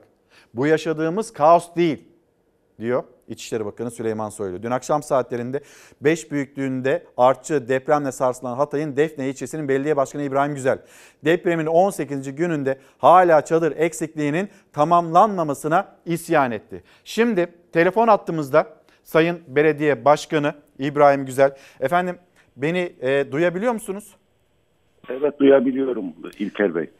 E, Sayın Güzel, dün bir büyük deprem daha oldu. 5 büyüklüğünde bir deprem. Yine sarsıcı, yine hafif hasarları orta hasara, orta hasarları büyük hasara çeviren, binaları yine deviren, yan yatıran bir deprem oldu. Biz bir tarafıyla aman evlere girmeyin diyoruz. Diğer tarafıyla da çadır ihtiyacının hızlı bir şekilde tamamlanması gerektiğiyle ilgili yayınlarımızla devam ettiriyoruz. Sizin söylediğiniz ne? Sizin yaşadığınız eksiklik ne? Çadır eksikliği tamamlandı mı? Çadıra ihtiyaçlar azaldı mı? Siz anlatır mısınız bize? Şimdi dün canlı yayına katıldım. Yani e, çadır yok dediğimde çadır var ama yeteri kadar değil. Yeteri evet. kadar seyyar tuvalet yok. Yani bazı işte basın yayın kuruluşları biraz çarpıtmış. Yani biz bugün yani Sözcü gazetesinin manşetinden de okuduk. Zaten Sayın Başkan bizim haberlerimizde de öyle. Yok değil, yetersiz. Ve yetersiz. o yüzden de sizin buradan seslenişiniz önemli. Bakın şu an e, benim ilçemin nüfusu 166.500. 100 bini yok. Hatta daha fazlası. Eğer burada kalsalardı nasıl olacaktı bu işler yani hani hali vakti yerinde olanlar gidebilecek yani hani e, gitme e, olanağına sahip olan herkes gitti. Burada 60 bin nüfusun bile kalmadı. Buna rağmen hala çadır ihtiyacımız var. Evet da dün hani Sayın Valimle de görüştüm. Valim biraz gönül koydu bana nasıl çadır yok falan dedi. Çadır ben de o hani sinirlen hani artçı sürekli artçı e, artçı bile değil artık bunlar gerçek deprem. Bizde de sinir minir kalmadı İlker Bey. Yani sinir sistemimiz laçka. Her gün 5-6 deprem yaşıyoruz. Her gün istisnasız. İyi irili ufaklı. Yani e, hem çadır yok elektrik de benim bulunduğum yer e, makine ikmal bizim belediyenin makine ikmal bölümü 15. gün elektrik geldi. Burada Sahra de, e, Hastanesi kuruldu işte e, İtalyanlar geldi bizim stadyumda. E, orada hizmet veriyor. Mesela mazotunun suyunu biz karşılıyoruz. Oranın elektriği yok yani hastanenin elektriği yok ya 15 gün hastane 16 gün hastanenin elektriği yapılmaz mı yani Gerçi yeni kuruldu bir 10 gün önce. Üç çocuğumuz doğdu orada ilk gün. Düşünün ne güzel bir şey. Elektrik olmadığı için e, su da gelmiyor tabii. Çünkü motopomplarla çalışıyor hani bu, bu elektrik enerjisiyle. Yani bir daha yineliyorum. Hani Hatay valimiz de depremzede, belediye de depremzede, ben de depremzedeyim. 450 personelim var. 30 kişiyle çalışıyorum. Hatta 6 personelim ölü altı personele de ulaşamıyorum yani. Başınız sağ olsun. Başınız yani sağ olsun. 12 falan da olabilir. Yani bir şekilde dost belediyeler sağ olsun hani bu bugüne kadar su, e, battaniye, e, e, aşevi, e, gıdayı e, biz e, koordine ettik. Lakin çadır hala yok. İnsanlar, çocuklar dışarıda perişan bu soğukta akşam. Ne yapsın bu insanlar yani? Nasıl yapacak? Efendim sizin tespit edebildiğiniz kadarıyla e, ilçenizde 60 bin kişi kadar mı kaldı? Belki kalmadı. Belki de kalmadı. 166 binden belki kalmadı. Ne kadar, kadar çadır Sanırım. ulaştı yine sizin tespit edebildiğiniz kadarıyla? Efendim yani inanın hani bunu tespit etmekle de güçlük çekiyorum. Şu anlamda ilk başta bir çadır kent e, kurulmak istendi de kuruldu. Lakin bizim vatandaşımız hani genellikle taşrada kaldığı için kimse evini, hayvanını, efendim köylerini, e, hayvanlarını, topraklarını terk etmek bırakmaz. istemiyorlar.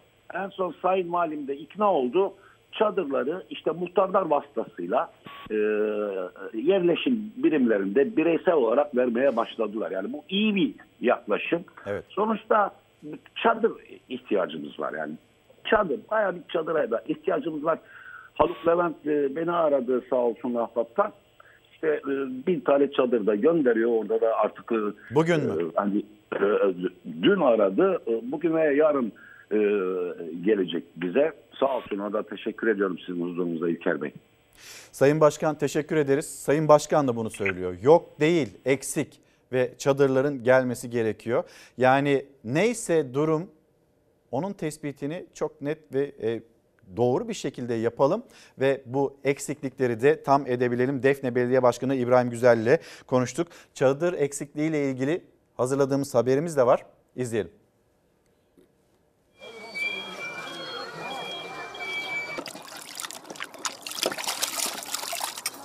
Burada biz devletten çadır istiyoruz. Bu laylonun altında insan duramaz yani. 18 gün.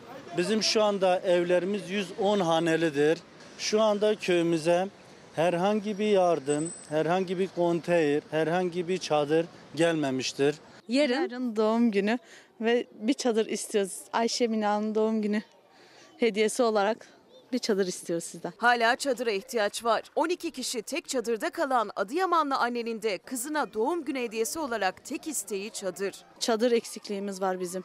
12 kişi bir çadırdayız. Bir çadırda 3 aileyiz. Kim kimsiniz? Kayınbabam, biz ve görümcem. Kaç çocuğunuz var? 4. 48 bin üzerine sadece AFAD'ın dağıttığı çadır e, burada e, var.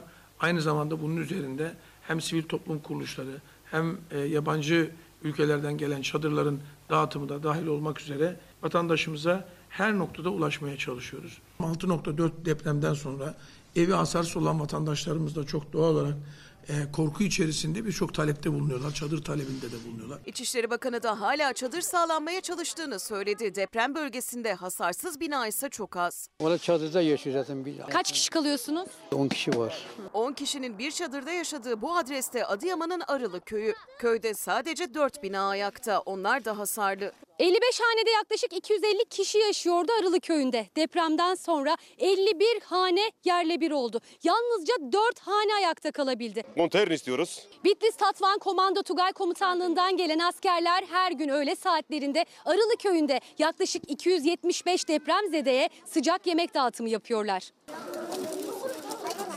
Deprem bölgelerinde sıcak yemek için Türkiye seferber. Birkaç hafta önce kendi mutfağında kendi yemeğini yapan aileler yardımlarla karnını doyuruyor. Akıllarındaysa hep diğer depremzedeler var. Gerçekten şunu bile almak benim zoruma gidiyor şu an. Hastayım mesela öksürükten duramıyorum. Doktora gitmek gerekiyor.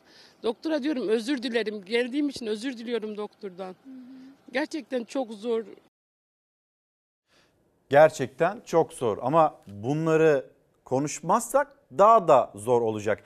Eksikliklerin ne olduğunu paylaşmazsak, duyurmazsak yetkililere e oradan da bir yere varılmayacak. Çünkü duymuş olduğumuz sözler, cümleler böyle hayatın yavaş yavaş normale döndüğüyle ilgili yanlış değil ama e, herkes için de değil o normalleşme. Depremzedeler var ve barınma sıkıntısı yaşıyorlar. Hijyen problemi yaşanıyor. Bir bakalım mı Hilal e, Yeni Şafak gazetesine normalleşme ile ilgili Yeni Şafak gazetesi neler yazmış, neyi paylaşıyor? Depremin vurduğu şehirlerde enkaz kaldırılırken hasarlı binalar yıkılıyor. Su, elektrik, doğalgaz gibi altyapı sorunları büyük ölçüde çözüldü. Çadır kentlerden sonra konteyner kentlerde hayat başladı ve kalıcı konutların ilk temeli dün atıldı. Depremde az hasar alan şehirlerde ekonominin çarkları dönmeye başladı. Yani bir şey kalmamış Yeni Şafak gazetesine göre. Bayağı bir şey de halledilmiş gibi gözüküyor. E yayın yaptık, telefon bağlantısı yaptık, oraya baktık, sokağa baktık, insanları dinledik. Elektrikle ilgili, suyla ilgili, çadırlarla ilgili eksiklikler var. Bir kısmı doğru ama bir kısmı, büyük bir kısmı hala tamamlanabilmiş değil. Yani biz %50'yi %60 yaptığımızda ancak hayat normale döndü ve çarklar dönmeye başladı desek daha yerinde daha doğru olmaz mı? Hayat öyle birden normale dönebiliyor mu? 19. günde bizim konuştuklarımıza bakın.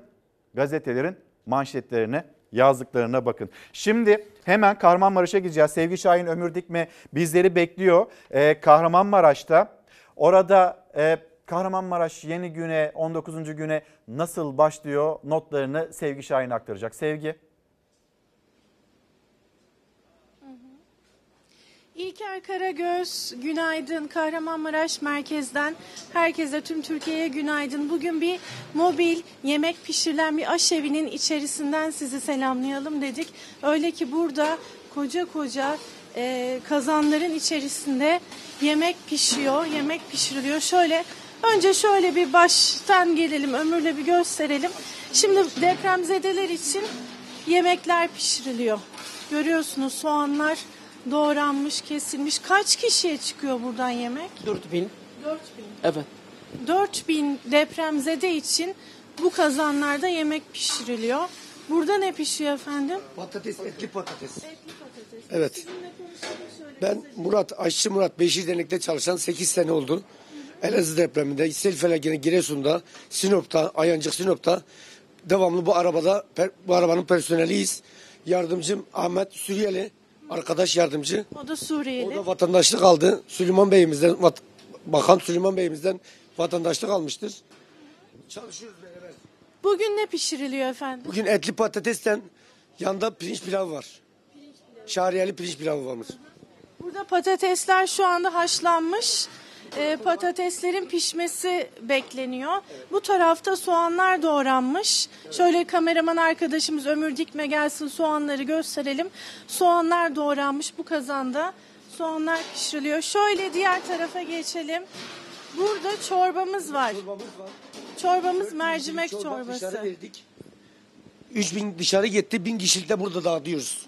Şu anda az kaldı. Saat e, 8-10'da bitmesi lazım bunun. Kaçta başladı mesainiz sizin? Mesaimiz bizim 4'te. 4.30'da buradaydık. 4 4.30'da başlıyor mesaimiz. Akşam 10-10.30'da bitiyor. Burada da yine patatesler, ek ilave patatesler Patatesler doğranmış. piştikten sonra sosu hazırlanıyor orada. Evet. Bir de ilave yapılıyor. İlker Karagöz gördüğünüz gibi depremzedeler için buraya gelen birçok mahalleden bizim gördüğümüz, gözlemlediğimiz birçok mahalleden depremzedeler var. Şöyle yavaş yavaş inelim buradan bu mobil aşevinden bir aşağıya doğru inelim. Burası bir spor salonunun bahçesi Kahramanmaraş merkezde. Buraya çadırlar kurulmuş. Gün içinde birçok mahalleden, merkezden birçok yerden depremzede buraya gelip sıcak çorba, sıcak yemek ihtiyacını karşılıyor. Kahramanmaraş merkezde 19. güne girdik deprem bölgesinde. Dün de e, Pazarcığa bağlı Tetirlik köyünden yayınımızı yapmıştık. Depremzedelerin hala kısıtlı e, çadırlarının olduğunu söylediler bize. Yayında da bahsetmiştik. Çadırları ile ilgili sıkıntıları vardı. Duşları ile ilgili sıkıntıları vardı. Özellikle köylerde, e, merkeze uzak yerlerde. Burada Kahramanmaraş merkezde ise mobil büfeden insanların yemek ihtiyaçları karşılanıyor ve burada binlerce kişiye aş oluyor bu yemekler. Sözü tekrar size bırakalım İlker Karagöz. Sevgi Şahin, Ömür Dikme e, Kahramanmaraş notlarını aktardı. 19. günde bir tas çorba, sıcak bir çorba ne kadar da iyi gelecek depremzedeler için ve onlara da yetişebilmek için e, pek çok kişi bir çalışmanın, çabanın içinde. Teşekkür ediyoruz. Tekrar döneceğiz. Yani Hatay'ın notları, Kahramanmaraş'ın notları, Adıyaman'ın notları hepsini e, konuşacağız. Hepsini paylaşacağız. Yeşim Karacaoğlu Adıyaman'da e, Serhat Yağmur'la birlikte e, o konuya, o başlığa da geçelim istiyoruz. Adıyaman güne nasıl başlıyor acaba? Evrensel Gazetesi dikkat çekmiş olduğu e, önemli bir konu. Biz de elimizden geldiğince anlatmaya çalışıyoruz. Manşetine bakalım. TUMOP'tan korkutan veri milyonlarca konut risk altında. Mimar Odası'nın açıkladığı deprem raporunda 2018'de ilan edilen imar affından 3 milyonu aşkın kaçak yapı yararlandı. İmar affı da denilmedi. İmar barışı denildi. Sesler titretile titretile. Ondan sonra böyle seslenildi vatandaşlara. Gelin teyzeciğim sizinle de barışacağız. Olur tabii amcacığım sen de gel seninle de barışalım. Böyle böyle reklamlar. Ama evinize bir şey olursa bunun sorumlusu biz olmayız. O da maddeler arasında kanun maddeleri, düzenlemeleri arasında öyle yer aldı. İşte barıştık 3 milyonu aşkın kaçak yapıyla. Şimdi o kaçak yapıları nasıl düzeltiriz, nasıl onarırız ya da işte deprem bölgesinde ne kadar imar barışına girmiş olan bina vardı da onlar yıkıldı. Bunu tespit etmeye çalışıyoruz. Niye yaptık biz bunu? Siyaset, kamu niye böyle bir adım attı? Yapılmaması gerekiyordu. İnsanlar can verdi. Başlarını sokabilecekleri bir ev hayaliyle insanlar büyük büyük paralar verdiler ya da işte müteahhitler onlara sağlam olmayan evleri sattı. Bir de imar affı getirildi o binalara. Sonrası büyük bir acı, büyük bir felaket. Tekrar söyleyelim 43.556 can kaybımız var. Şimdi hemen Yeşim Karacaoğlu, Serhat Yağmur için Adıyaman'a gideceğiz. 19. gün notları bu kez Adıyaman'dan. Yeşim seni dinliyoruz.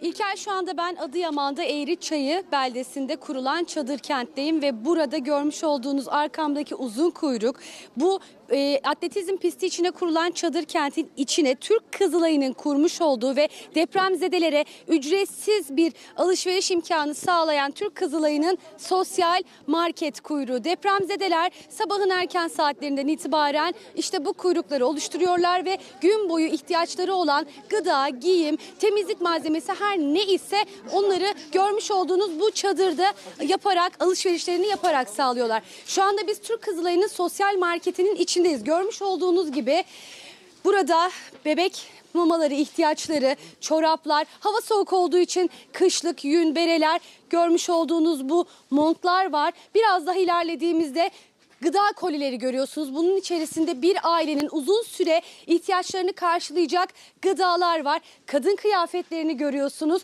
Burada kuru bakliyatlar var reyonlarda ve hemen karşısında en çok aslında talep gören iç çamaşırları. Çünkü hijyen biliyorsunuz çadır kentlerde çok önemli ve e, günler geçtikçe de problem haline gelebiliyor. Yine burada gördüğünüz yünlü çocuk kıyafetleri var ve bir taraftan da alışverişler devam ediyor. Botlar var, çoraplar var.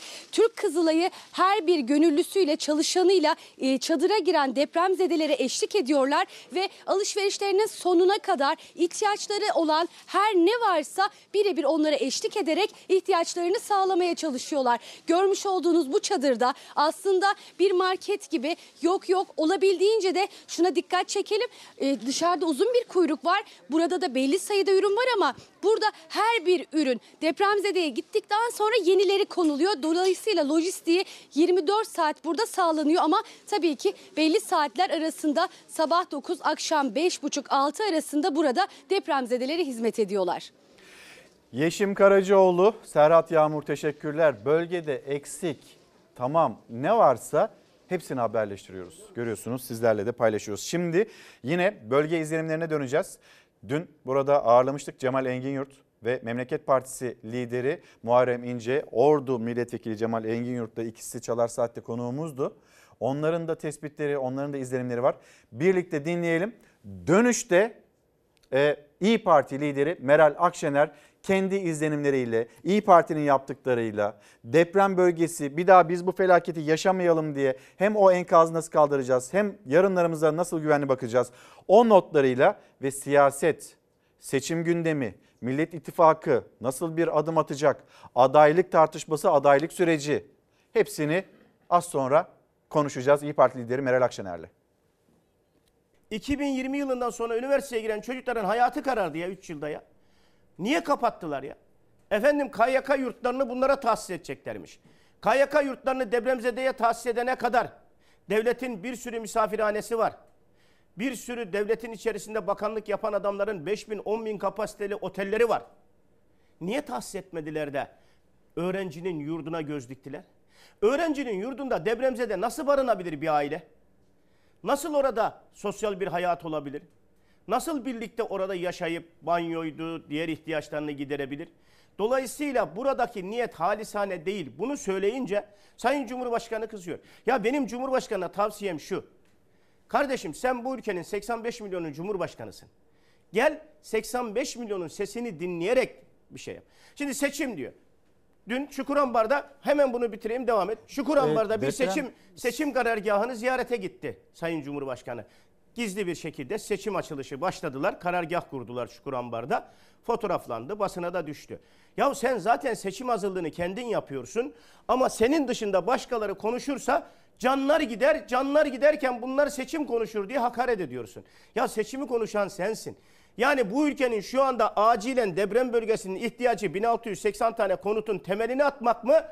Yoksa bu ülkenin acil ihtiyacı yapı denetim firmaları sebebiyle mühendislerin ve jeoloji mühendislerinin elinden alınan yetkilerin tartışılması mı? Zemin etüdünün yapılması mı? Arazinin belirlenmesi mi? Fay hattı dışındaki yerlerin tespiti mi? Ya şu an ihalelerin verildiği söyleniyor ya. Kırşehir'de örneğin dün orada 10 yıllık hastane dururken şehir hastanesi temeli atıyorsun ya. Yok yok. Vallahi yok. Billahi yok. İnsanların ihtiyacı var. Bırak şu yanındakileri dinlemeyi ya. Seni kandırıyorlar.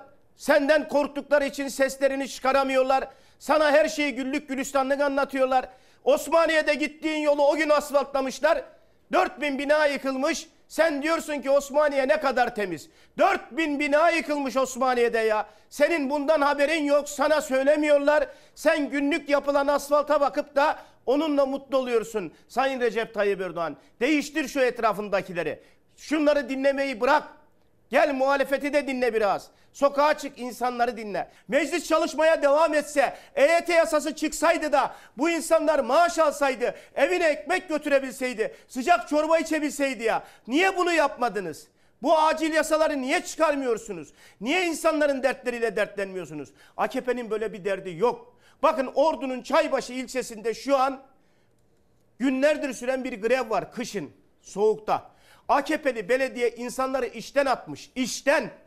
Ekmeğinden etmiş Çaybaşı ilçesinde. Sokağa atmış. Aç kalmışlar. Grev yapıyorlar. AKP'liler bunu bile görmezden geliyor. En insani durumda bile ortada yoklar. Ama iş paraya geldi mi yıkıyorlar ortalığı. Biz hükümet nerede diyoruz? Biz Cumhurbaşkanı nerede diyoruz? Yoksun ortada AKP diyoruz. Afetin başına bir aylık ilahiyat fakültesi mezununu getirerek sen bu ülkenin batmasına, yıkılmasına sebep oldun diyoruz. Sen Türk Silahlı Kuvvetleri'nin Milli Savunma Bakanı her ne kadar birilerine çemkirse de sen 24 saat göndermedin bölgeye diyoruz. Bu felaket bir büyük felaket mi?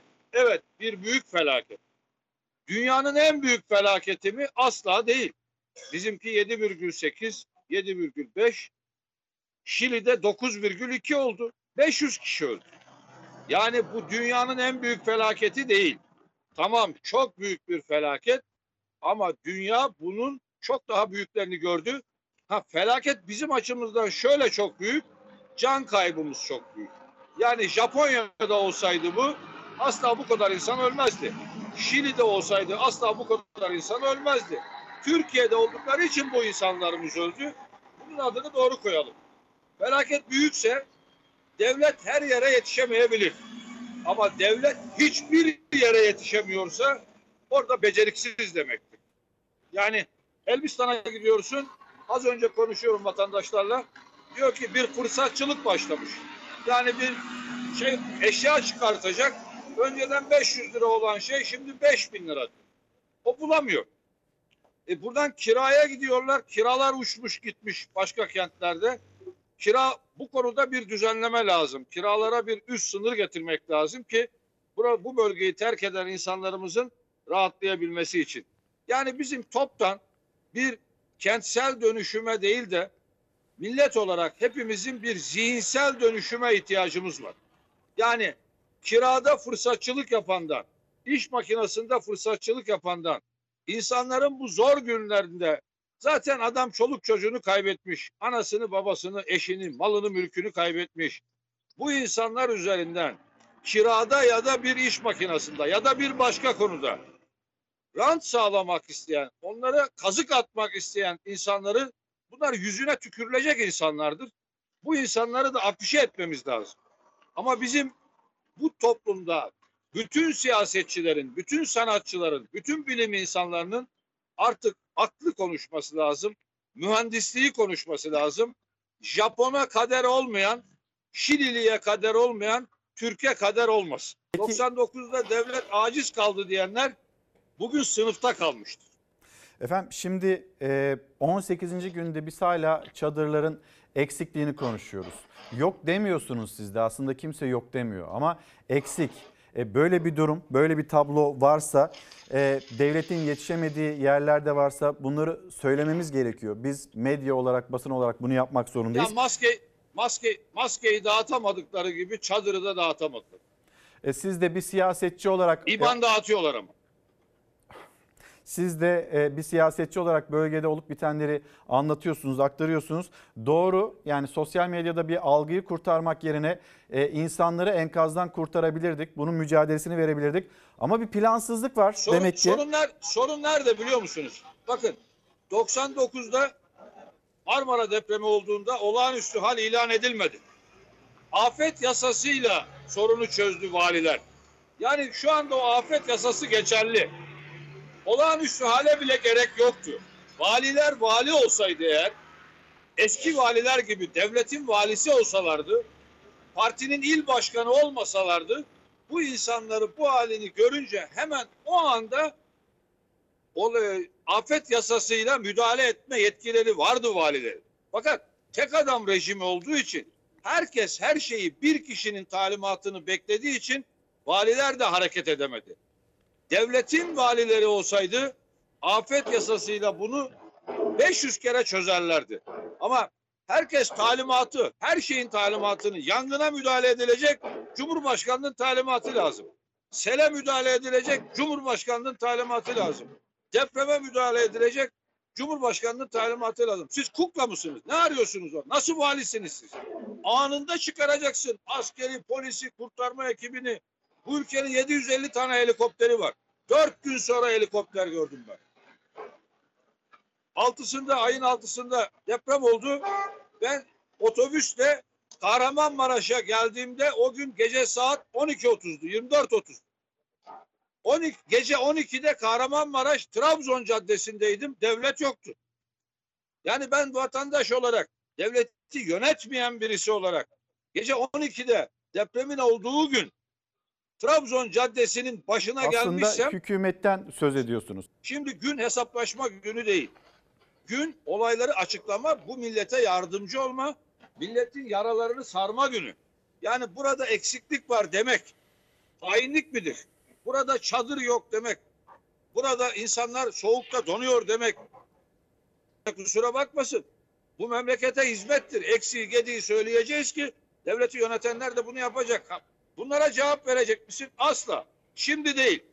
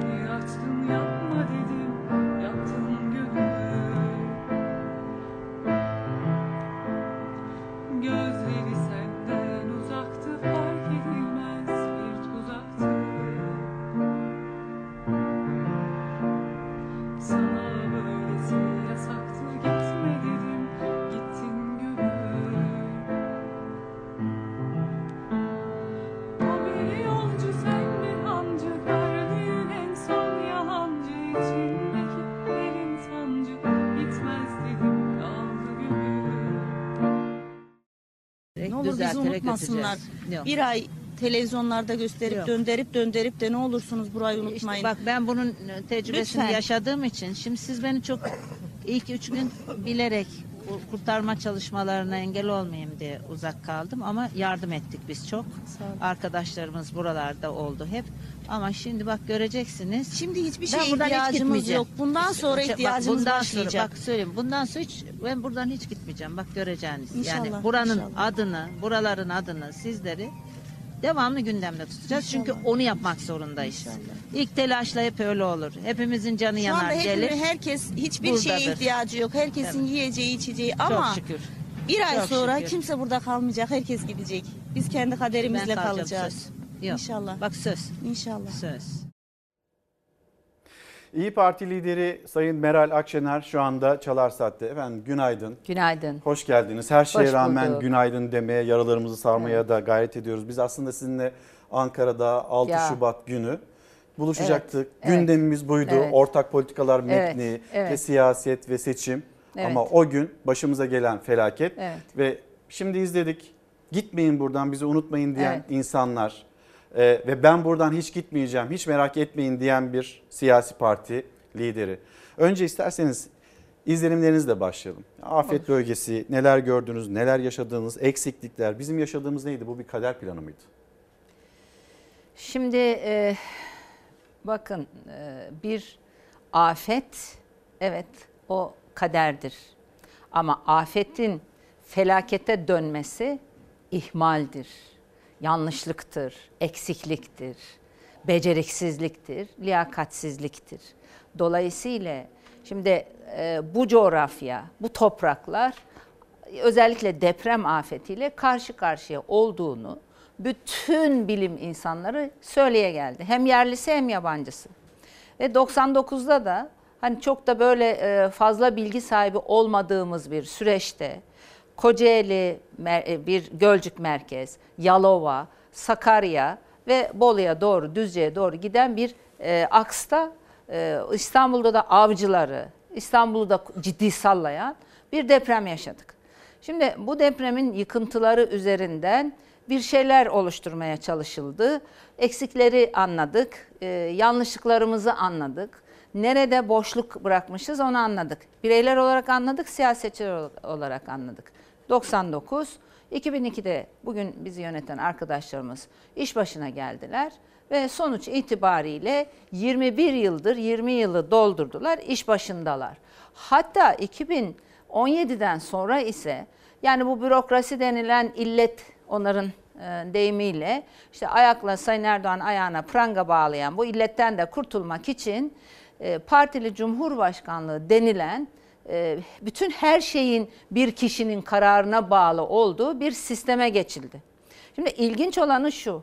Bir kişinin kararına bağlı olduğu için çok hızlı yürümesi gereken sistemin berbat bir bürokratik kararsızlık ortaya çıkardığını yani iyi kötü hissediyorduk biliyorduk da ben bu deprem esnasında gördüm. Karar alamıyor insanlar. Bütün bu yanlışlıkların arka planında birincisi liyakatsizlik, beceriksizlik, ciddiyetsizlik ama bir de bu tek adam sisteminin getirdiği hızlı olması gereken kararların tam tersine alınamadığı, kimsenin kimseden haber haber olmadı ve e, zaten yani yukarıdan kelime şu yukarıdan talimat gelmeyince de hiçbir bürokratın kıpırdamadığı bir sistem. Şimdi dolayısıyla evet deprem olması bir e, kaderdir ama yani bu topraklarda ama depremin bir yani afetin bir felakete dönüşmesi ise o kader e, değildir. O beceriksizliktir. Yani afet kaderdendir ama felaket Beştepe'dendir. Dolayısıyla maalesef bunu yaşadık. İnşallah bundan bir ders çıkarılır. Bu burada bulunan acayip eksiklikler, acayip yanlışlıklar, beceriksizlikler, liyakatsizliklerin ortadan kaldırılması için adımlar atılır. İnsanları da gördünüz. Çok. İnsanlarla konuştunuz. Evet. Çocukları gördünüz. Ee, yanınıza al- aldığınız Evet. çocuklar var. Onları Evet. da konuşmak istiyoruz. Evet. Ve dediniz ki e, o sürecin içinde millet devleti enkazdan çıkarıyor. Evet, şimdi şöyle oldu. Yani devlet deyince tabii ben devletten kastettiğim kadim devletimiz değil. Orada şahsım devleti diyen, yani devlet eşittir benim diyen bir iktidar anlayışı var. Dolayısıyla o iktidar anlayışının yönettiği devleti e, enkazın altında kaldı o e, iktidarın o anlayıştaki o devlet. Sonuç itibariyle millet bir araya gelerek yani ben kimim diye bakmadan, sen kimsin diye bakmadan omuz omuza el ele tutuşup bir dilim ekmeğini ikiye bölüp yarısını kendine bırakıp yarısını depremzedelere göndermek üzere müthiş bir dayanışma sergiledi ve e, enkazın altından tuttu çıkardı. Bunun benzerini bu, bu aziz millet 15 Temmuz'da da yaptı. 15 Temmuz'da da köprüden sokaktan devleti topladı getirdi. Dolayısıyla bu ikinci e, tavrı bu büyüklükte ikinci tavrı bu aziz milletin. Ben de yani bu o, millete ait onun içinde yer alan bir fert olarak müthiş gurur duyuyorum. Ee, hangi şehirde yaşıyorsa yaşasın, hangi görüşte oluyorsa olsun, hangi etnik aidiyetten, hangi dini e, inançtan olursa olsun, zengini, orta hallisi, hatta imkanı kısıtlı olanını da bir araya koyuyorsunuz, bakıyorsunuz ve müthiş bir dayanışma. Bu arada enteresan bir biçimde, mesela belki bunu e, yani bugün şöyle söylemek yanlış olabilir ama önemli olan Türkiye, önemli olan bu millet. Dolayısıyla ülkemiz e, belki bu o, bu büyük afet, afet büyük. Yani ona itirazım yok. Dolayısıyla afet büyük olup yönetilemeyince de felaket büyük olmuş oldu bu durumda. E, dünyanın her bir e, köşesinden de insanlar bu e, afette yardım edebilmek için ülkelerden e, insanlar geldiler ve o ülkelerin yöneticilerinin bu ülkeye dair, devlete dair bu o, coğraf yani bizim e, milletimize dair ortaya koyduğu bir tavır var. Onlara da teşekkür ediyoruz ama buradan iktidarın acaba bir feraset gösterip bugün oluşan bu atmosferden Türkiye'nin etrafında yarattığı o e, kaotik ortamı, o düşman çerçeveyi giderebilecek e, bu bir fırsat olarak değerlendirilip e, bir diplomatik e, atak başlatabilir mi bilmiyorum. Bir, yapabilirse süper olur. Çünkü eğer biz bu coğrafyayı aynı zamanda bir ekonomik coğrafya olarak İyi Parti olarak öyle tarifliyoruz. Yapabilirsek eğer lüzumsuz oluşturduğumuz kavgalar, gürültüler ortadan kalkar ve e, buna Suriye başta olmak üzere ilişkilerin düzeltilmesi halinde Türkiye aynı zamanda bir e, sığınmacı e, hendeği olmaktan kurtulur. Ee, herkes yardımcı olmaya Yani çalıştı. akıldan bahsediyorum burada. Basiretten, ferasetten. Dünyanın dört bir yanından da yardımlar geldi. Siz dış politikada da başka dostluklar yeniden tesis edilebilir diyorsunuz. Bunu hatırlatıyorsunuz. E, CHP lideri Kemal Kılıçdaroğlu çünkü o deprem Suriye'de de yaşandı. Suriye'de enkaz halinde e, hayatını kaybedenler var. E, oraya geçmiş olsun mesajı da gönderdi. Evet, E, dün gördüm. Çok güzel bir davranış biçimi. şimdi siz ilk gün siyaset olarak yardımcı da olmaya çalıştınız. Ben Çok. bir almanak şeklinde de hani gün gün ne yaşadık, gün gün kim ne söyledi aslında e, onu da çıkartmaya çalıştım. Ben de. İlk gün Aynıymışız. Öyle mi? Ben de, evet. e, ilk gün dediniz ki bugün susma günü. Evet. Bugün devletin sesini duyma, Duyma günü günümüz. dediniz. E, sonra e, ilk iki gün nasıl bir ses duydunuz? Biz siyasette Cumhurbaşkanı Yardımcısı Fuat Oktay'ın 4-17'de biz oradaydık diye bir sesini duyduk. Ama öyle miydi? Sizin karşılaştığınız neydi? Vallahi şimdi iki şey var. Birincisi bu o, Sayın Oktay da başta olmak üzere e, bakanların bazıları bunların tamamı atanmış insanlar ve durup durup e, bunlar mecliste de benzerleri oluyor. Türkiye Büyük Millet Meclisi'nin o, o çatısı altında da oluyor. Yani bir şahsın bugünkü sistemden dolayı bir şahsın gel kardeşim sen şusun dediği bir e, şey bu, mekanizma bu.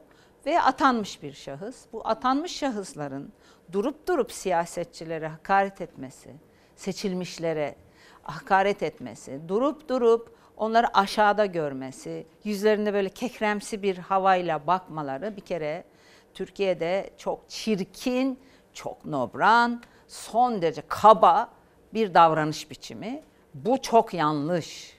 Bazı şeyleri de ortadan kaldırıyor. Birincisi bu. İkincisi yani bu üstenci davranış biçimi. Bir milletvekilinin seçilme prosedürünü e, yani kendi bağımsız aday olsun da bakalım kazanabiliyor mu Sayın Oktay görelim. Yani o kadar önemlidir bir milletvekilinin seçilme prosedürü ve e, seçildikten sonra ona oy veren insanları temsil etme e, mecburiyeti. Şimdi zaten bu ucube sistem bunu ortadan kaldırdı ama ve lakin gene de o insanlar gidip o sandığın başında oy verdiler. Onları atayan o eli de o dili de aynı insanlar seçti. Dolayısıyla bu çok millete bir saygısızlık. Yani seçilmişin üzerinden onu seçenlere müthiş bir saygısızlık. Bunu bir kenara koyduktan sonra şimdi bakın asıl mesele şu. Şu gitti bu gittinin ötesinde, o gitmedinin ötesinde. Şimdi bir, 99 depreminde e, ben İzmit'in dışına, Kocaeli'nin dışına, Kocaeli milletvekiliydim. Hiç çıkmadım. Saat 3'ü e, 3'ü 2 geçiyordu. E, İstanbul'da e, Anadolu yakasında Üsküdar'da ikamet ediyoruz biz. Sağlam bir sallanma oldu. Ailelerimiz, eşimin ve benim ailem komple Kocaeli'nde ve bir telefon trafiği işlendi. Yarım saati bile olmadı. 15 dakika içinde bindik arabaya doğru şeye Kocaeli'ne Bölge. yolda giderken e, Hereke Köprüsü'nün üzerinde sağlam bir şey geçirdik. Arabalar böyle gitti geldi falan. Daha yani trafik şey olmadan vardık. Ve e, işte ailelerimize ulaşmaya çalıştık. Ve oraya geçerken bir apartman hiç unutmuyorum. Bir apartman çökmüş. Çok sevdiğim bir Doğru Yol Partisi milletvekili vardı. Alaaddin Kurt abi o binada oturuyor ve o böyle pasta gibi çökmüş. Yani şey dilim Katlanmış. Ya olmaz böyle bir şey. Böyle ilk burama bir yumruk yedim. Eyvah Alaaddin abi gitti. Çoluk çocuğu var. Sonra e, gezmeye başladık. Neyse bulduk kendi insanlarımızı. E, Benim kendi köyüm var İzmit'te. Oraya götürdük herkesi. Sonra rahmetli abim ticaret odası başkanı, abim ben, eşim bindik arabaya. Ne oluyor'ya baktık. İzmit'i gezdik. Yıkık var. Ondan sonra çok hızlı bir şey daha karanlık yani aydınlanmış da yani 5 falan e, saat demek beş buçuk falan bu işler olmuş şeye. Çünkü 45 dakikada uçarak Vardınız. geldik biz İzmit'e. Onun üzerine e, plaj yol diye bir şeyimiz vardır semt denize yakın. Orada e, çok binanın çöktüğünü ve böyle insanlar şey orada benim ailemden insanlar oturuyor. O binalarda yıkık. Yani, siz de depremzedesiniz. Tabii tabii. Ha, ben şimdi bak ailemden çok epey insan kaybettik. Şimdi yakınlarımdan. Neyse o arada Gölcük'ten haberler gelmeye başladı feci. Ondan sonra aydınlandı vilayete gittik. Ee, işte e, Sefa Bey belediye başkanı, Vali Bey var. Ondan sonra orada ne yapılabilir falan. Başka milletvekili arkadaşlar orada var olanlar hem iktidar mensupları hem muhalefet mensubu milletvekilleri geldiler. Ama oradaki temel soru şu ne yapabiliriz derken Vali Bey o zaman iki şey var. Biri Emasya planı devrede, bir diğeri de e, Sivil Savunma e, e, Kurumu diye bir kurum var. Onlar aynı bugün AFAD'a benzeyen tam değil ama benzeyen diyelim 7 bin Türkiye genelinde tam rakam hatırımda değil ama bir örnek Personel olsun diye söylüyorum. 7 bin resmi personeli var ama o 7 bin personelin o günkü şartlarda 35 bin eğittiği sivil var. Yani siz varsınız ben varım falan. Neye göre eğitiliyorsunuz? Arama kurtarma, yangın söndürme vesaire gibi. Yani afete yönelik eğitilen insanlar. Bunun hangi kanuna göre eğitiliyor bu şey? 15 yaşlı 65 yaşındaki insanların vatandaşlık görevi diye. Zorlama yok ama 35 bin kişi var. Tornacıdan tıp doktoruna kadar bir alandır bu. Onların devreye girdiğini gördük ve e, saat e, yani 8'e doğru gelindiğinde baktık e, asker devrede yani jandarma devrede vali bey söylemiş işte o Güvenlik alınmış. komisyonuna güvenlik başlamış kurulmaya yani Sahra Hastanesi şunlar bunlar derken Gölcük'e doğru gideceğiz derken rahmetli Demirel'in şimdi saat oldu 13 13.30 gibi yanlış hatırlamıyorsam e, rahmetli Demirel Cumhurbaşkanı o geldi. Kimse darmaduman ortalık olunca Gölcük'e inecek. Biz de Gölcük'e gittik. Eşim abim ben e, arabayla. İşte o zaman Gölcük'ün yani deniz almış. e, elma bahçeleri vardı eskiden benim çocukluğumda Gölcük'te. Orada apartman oldu. Apartmanları yani deniz geri almış. Öyle bir bu şimdi yolun şurası yıkık, bu taraf gitmiş. Ya bu çok tuhaf bir manzaraydı. Yen, yine kuzenlerim e, Yalova'da yazlıkta oturuyorlar. Onların evler yıkılmış falan. Yani bir o psikoloji o kadar iyi biliyorum. Atamadım ya üzerimden. Şimdi şu depremle yeniden canlandı. Neyse e, Demirel'i karşıladık. Onu hiç unut- unutamayacağım. Böyle şapkayı çıkardı. E, burası terlemiş. Kapak geldi biliyorsunuz. Terlemiş. Tüpraş'a doğru baktı ve Tüpraş'ın içinde gezdirdi herkesi. Yani yapılışında var. Ondan sonra dedi ki birinci önceliğiniz buranın söndürülmesi olacak. Şimdi sonra rahmetli Ecevit e, aynı esnada e, şeyden sonra öğleden sonra Aynı gün mü? Aynı Bunların gün, hepsi öğlen aynı gün bakın. öğleden Öğlen, sonra. öğlenden sonra gibi Sakarya'dan beyanat verdi. Kocaeli'ne geldim hatırlamıyorum. Sonra ertesi günden itibaren, bir gün sonradan itibaren şey başladı. Ee, Hasan Gemici Bey'i e, o zaman iktidarın şeyiydi, bakanıydı. İzmit'ten sorumlu yaptılar. Devlet Şimdi Bakanı. buradaki asıl esas konu bunu bu kadar ayrıntılı anlatma nedenim şu. Hasan Bey, Sayın Bakan, ben DYP'nin milletvekiliyim, muhalifim iktidara. Ee, Osman Pepe e, zaman zaman o katıldığı için benim de yakından tanıdığım, saygı duyduğum bir isimdir. Sonra Orman Bakanlığı yaptı. O Refah Partisi'nin sonra Fazilet olan partinin e, milletvekili. O var. Yani biz davet edildik. İşte MHP'nin, DSP'nin milletvekilleriyle her sabah STK'larla 9-9.30 arası belki bazı zamanlar 9'da toplantı yaptı Hasan Bey. Ve biz aldığımız bütün bilgileri ilettik.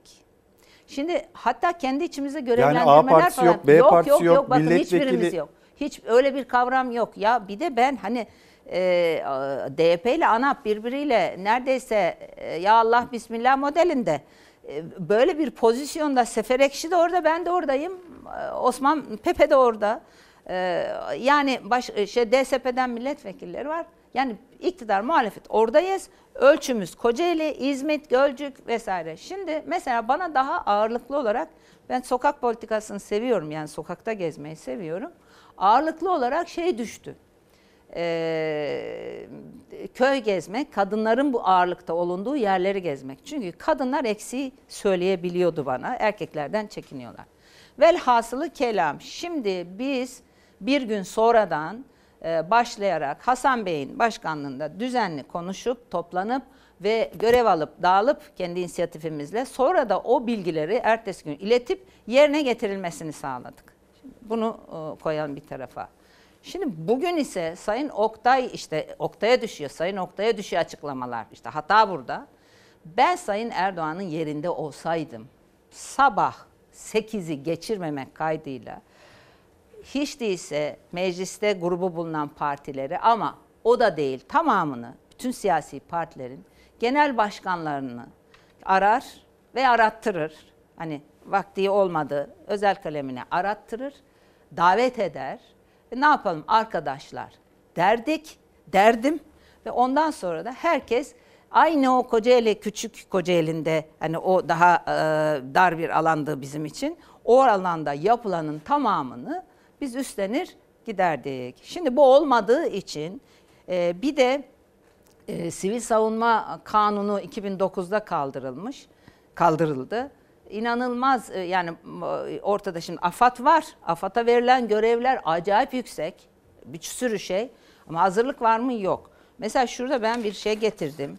e, bilgi getirdim. Yani o kadar enteresan ki ya yazıktır, günahtır. Yani Sayın Oktay nasıl konuşuyorsunuz siz?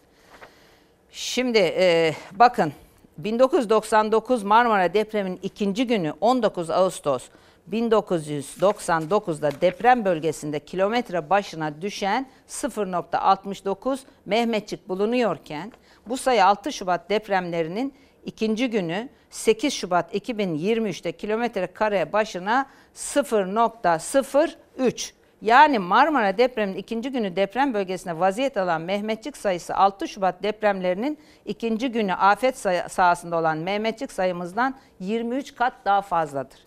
AFAD'ın son 14 aydır yeterli malzeme alımı yapamadığı, şimdi bakın yani e, bunun nedeninin bütçesinden başka kurumlara yapılan aktarmalar nedeniyle yeterli finansal kaynağının bulunmaması olduğuna dair bilgiler bize iletildi. Bir de gazetelerin yazdığı e, teçhizat yerine alınan araçlar. Bir de başka bir şey var bakın mevcut envanterinde görünen pek çok ihtiyaç malzemesinin de Suriye başta olmak üzere başka ülkelere gönderilmesi nedeniyle afet sonrası kullanılamadığı iddia edilmektedir. Bunlar çok vahim iddialar. Hepimizin parasıyla oraya teçhizat alınıyor ve siz buraya teçhizat götüremiyorsunuz. Bu iddia AFAD depo kayıtlarında görünen ama deprem bölgesine yeterince ulaştırılmadığı bilinen 19.859 seyyar tuvalet. Kadınlar benden tuvalet istedi, tuvalet. 7 gün gittim ben üst üste. 7 gün oradaydım. Her gün bir yerde. 7 gün. Bakın 19.859 seyyar tuvalet ve mutfak setine dair durumu açıklıyor görünmektedir. Yani böyle yok, bitmiş, göndermişler. Benzer durum çadır ve bunun gibi ge- konular içinde geçerli. Bakın daha ilginç bir şey var. Özgeçmişlerine erişilebilen 65 AFAD İl Müdürü'nün sadece 15 tanesi arama kurtarma hizmetlerini doğrudan ilgilendiren yer bilimi, inşaat ve sağlık bilimlerinde lisans düzeyinde eğitim ve öğrenim görmüşlerdir. Bu 15 il müdürünün hiçbiri deprem deprem bölgelerinde görev yapmamaktadır. Geri kalan 50 il müdürünün 38'i Anadolu Üniversitesi, bu il müdürlerin birçoğunun örgün eğitim değil açık öğretimden mezun oldukları tarafımızdan değerlendirilmektedir. İB, İİBF yani e, İktisadi İdari Bilimler Fakültesinden mezun olmuşlardır. Efendim en hazır olmadığımız depremde Evet. bir sürü tedbir alınmış ama biz bugün İçişleri Bakanı da söylüyor. Ee, bir yandan bizim hazırlığımız tamam Kahramanmaraş ve bölgesi Ya. için hazırlanıyorduk ama Ya. e, İstanbul'a özellikle İstanbul'a hazırlanıyorduk diye bir açıklaması da oldu. Ve son açıklama hazır olmasak kaos çıkardı. Şimdi bu bizim hazır olmuş halimiz mi diye sormak istiyorum bakın, ben size. Bir de iddialarla ilgili mesela ne yapacaksınız? AFAD iddialarıyla ilgili. Ee, siz nasıl devreye bakın, gireceksiniz? Bunların her biz e, milletimizin bize e, verdiği görev şu. Ben siyaseti, bizim partimiz ve bizler siyaseti şöyle tarifliyoruz. Siz seçmensiniz. Şimdi kameraman kardeşim seçmen, orada bulunan hanımefendi seçmen. Siz diyorsunuz ki seçimde iktidara bir parti iktidara getiriyorsunuz. Diyorsunuz ki arkadaş seni iktidara getiriyorum, bize hizmet edeceksin. Bizim konumuzdaki siyasi partilere de diyorsunuz ki "Si- seni de avukatım olmak için görevlendirdim. Gözetim altında tutuyorum. Yarın bakacağım durumuna. Şimdi bizim görevimiz seçmenin, milletin, halkın avukatı olmaktır.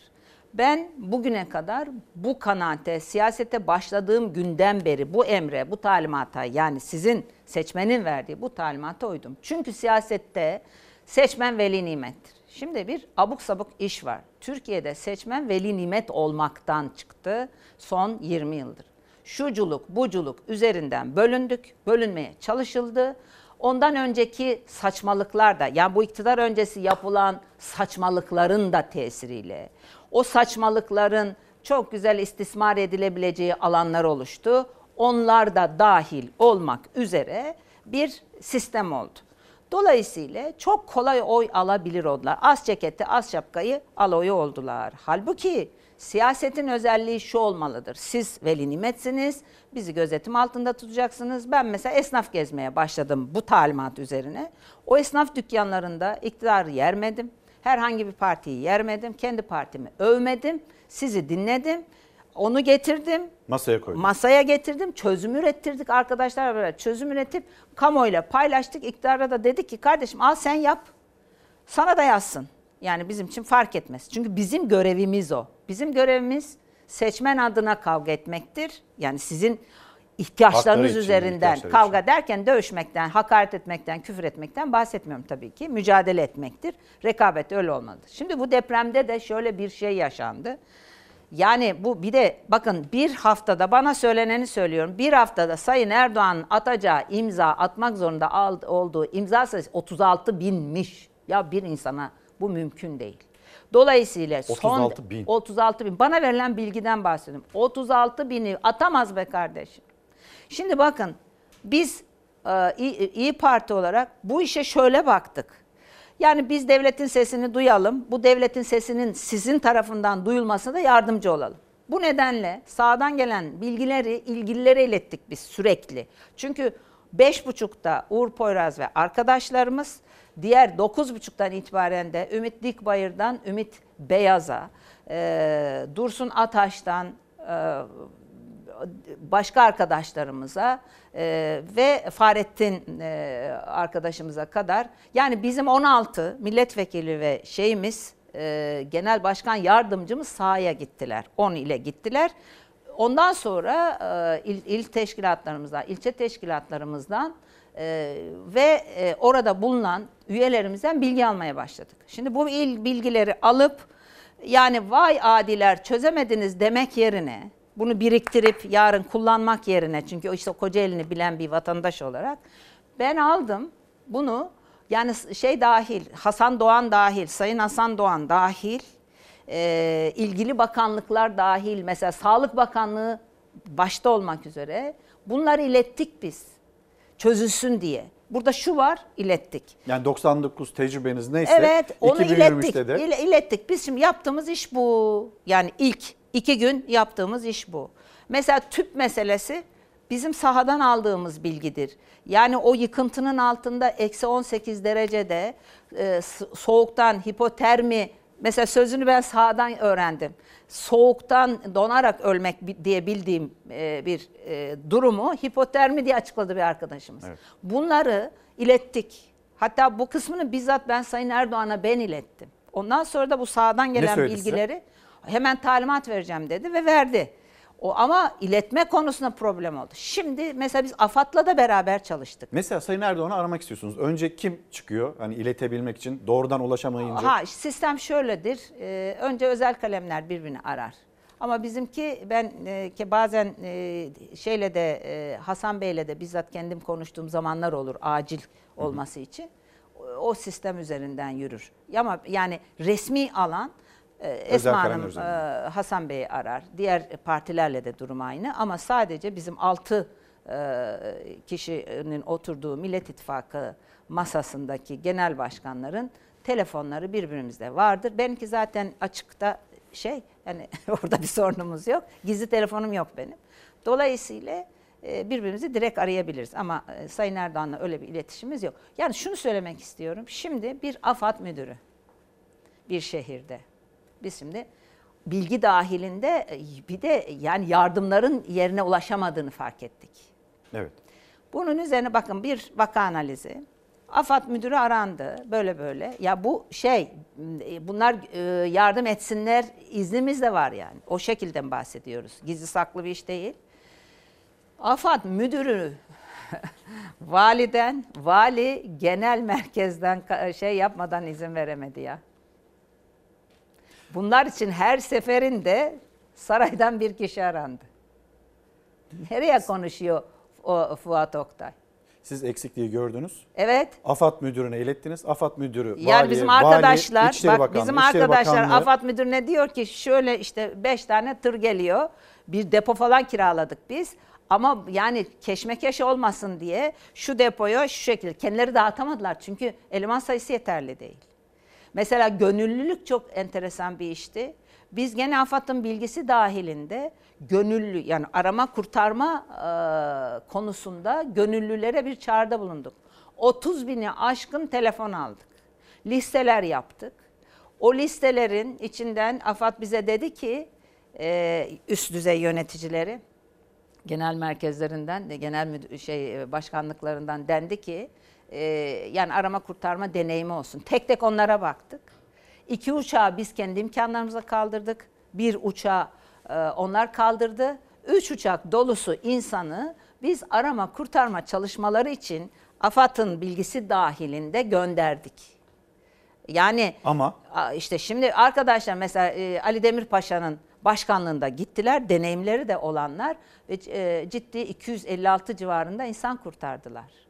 Şimdi, ama mesela şöyle bunların her birini mutlaka ya, ya Hasan Doğan e, Esma Hanım tarafından aranmak durumunda kaldı. Yani e, özel kalemi e, Sayın Erdoğan'ın. Şimdi bu bu olmaz. Bakın buradaki sistemden bahsediyorum. Böyle bir şey olamaz. oldu. Bun oldu işte. Dolayısıyla karar veremiyor. Hani bürokrasi gitsin deniliyordu ya. Bürokrasinin Hızlı tam tersine, deniliyordu. tam tersine insanların inisiyatif alamama, şey yapamama, karar verememe gibi bir durumuyla şimdi burada bir şey oluyor. Ya belli somut yap kardeşim yok. O ona bakıyor. O ona bakıyor. Bir bakıyoruz en son Beştepe'ye gidiyor işler. Şimdi dolayısıyla ben bu depremden kendime çıkardığım sonucu sizle paylaşayım. Aziz milletimizle paylaşayım. Behemehal ne olursa olsun çok iyi çalışıp Bu ucube sistemi biz sizin helal oylarınızla değiştirmeliyiz. Onun için tekrar söylüyorum. eee, çok iyi çalışıp bu çok iyi çalışma işi tabii biz siyasetçilere düşüyor. Siz seçmenleri doğru dürüst aydınlatıp mutlaka kavganın gürültünün falan hiç yani hiç hiç hiç hiç, hiç şey değil bu normal değil. Bu, bu iş normal değil. Ve Allah muhafaza İstanbul depremi olduğunda Allah muhafaza ben şimdi tekrar e, uyku konusunda sorun yaşıyorum. Yani orayı yakından gör. Bakın 7 gün üst üste gittim. Şimdi tekrarlayacağım. 7 gün. Efendim şimdi tabii siz 99 depremini anlatıyorsunuz, hatırlatıyorsunuz. Siz de tetiklemiş olduğu e, durumlar var? da var. Görüyorsunuz halimi.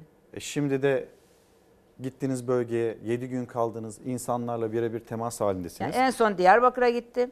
Urfa'm duruyor, e, Kilis ve Elazığ duruyor. Gaziantep merkez e, ilçelerine gittim.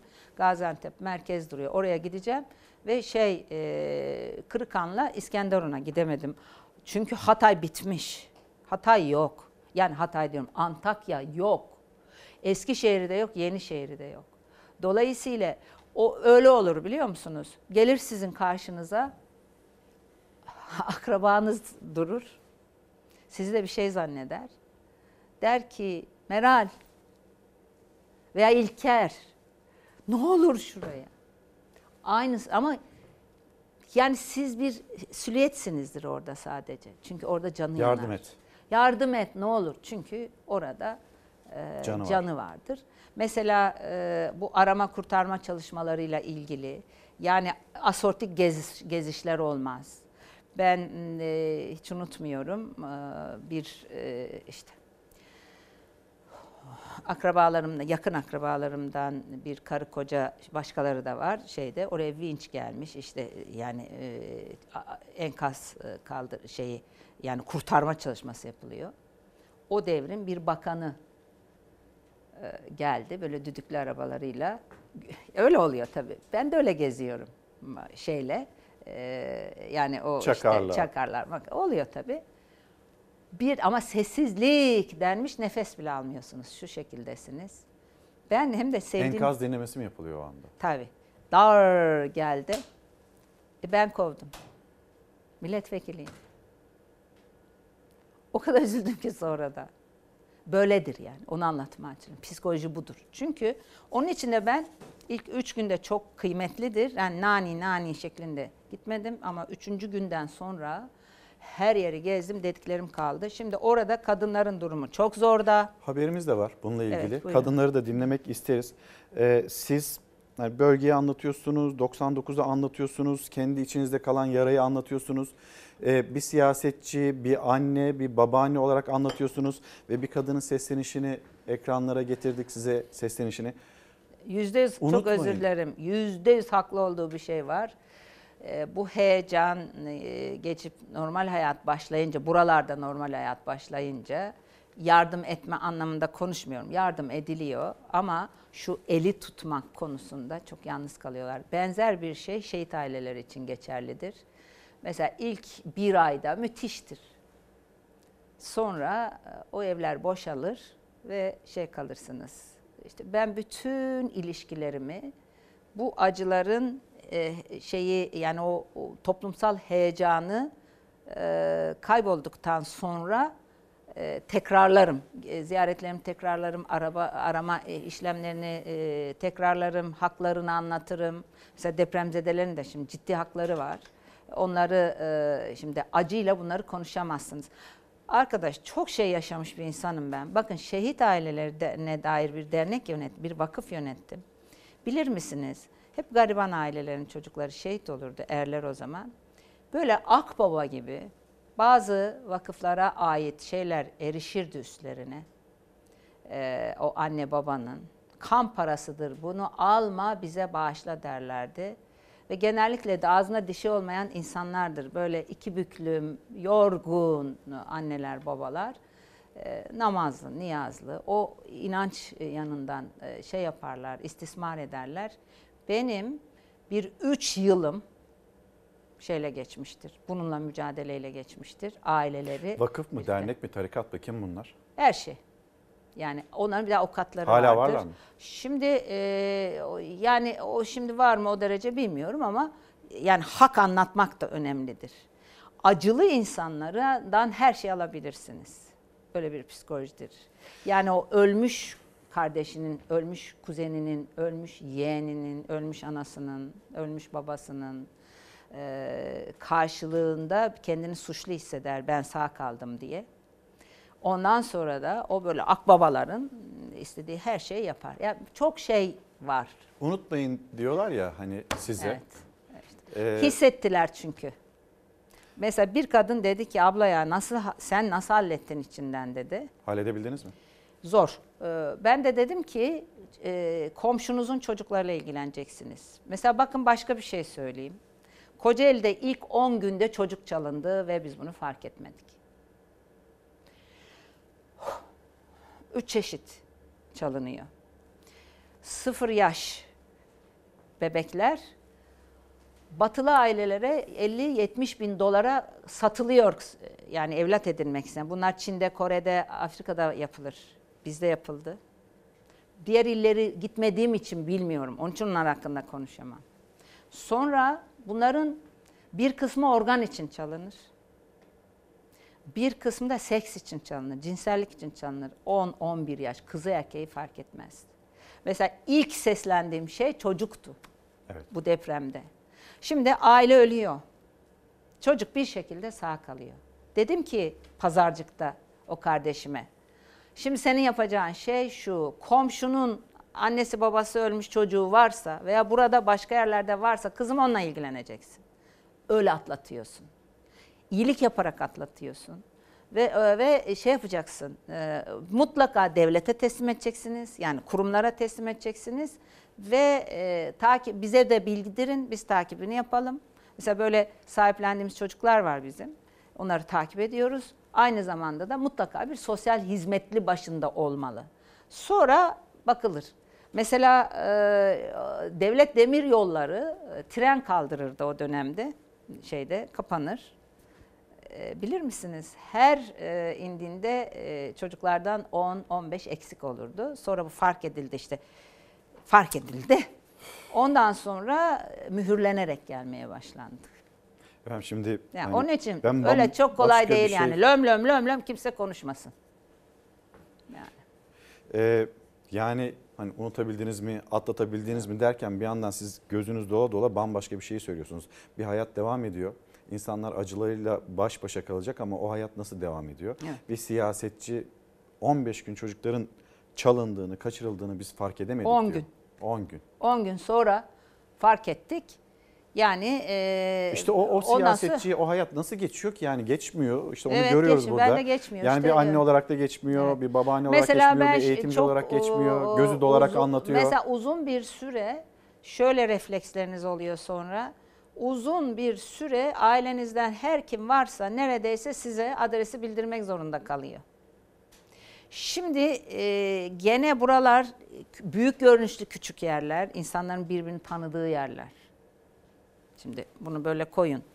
Ama İstanbul'a hazırız hazırız değil. İstanbul'a hazır olmak lazım. Bakın İstanbul'da birçok yerde konteyner vardı. İçinde alet edevat olan yani hiltisi olan, demir kesme e, makası olan şeyler.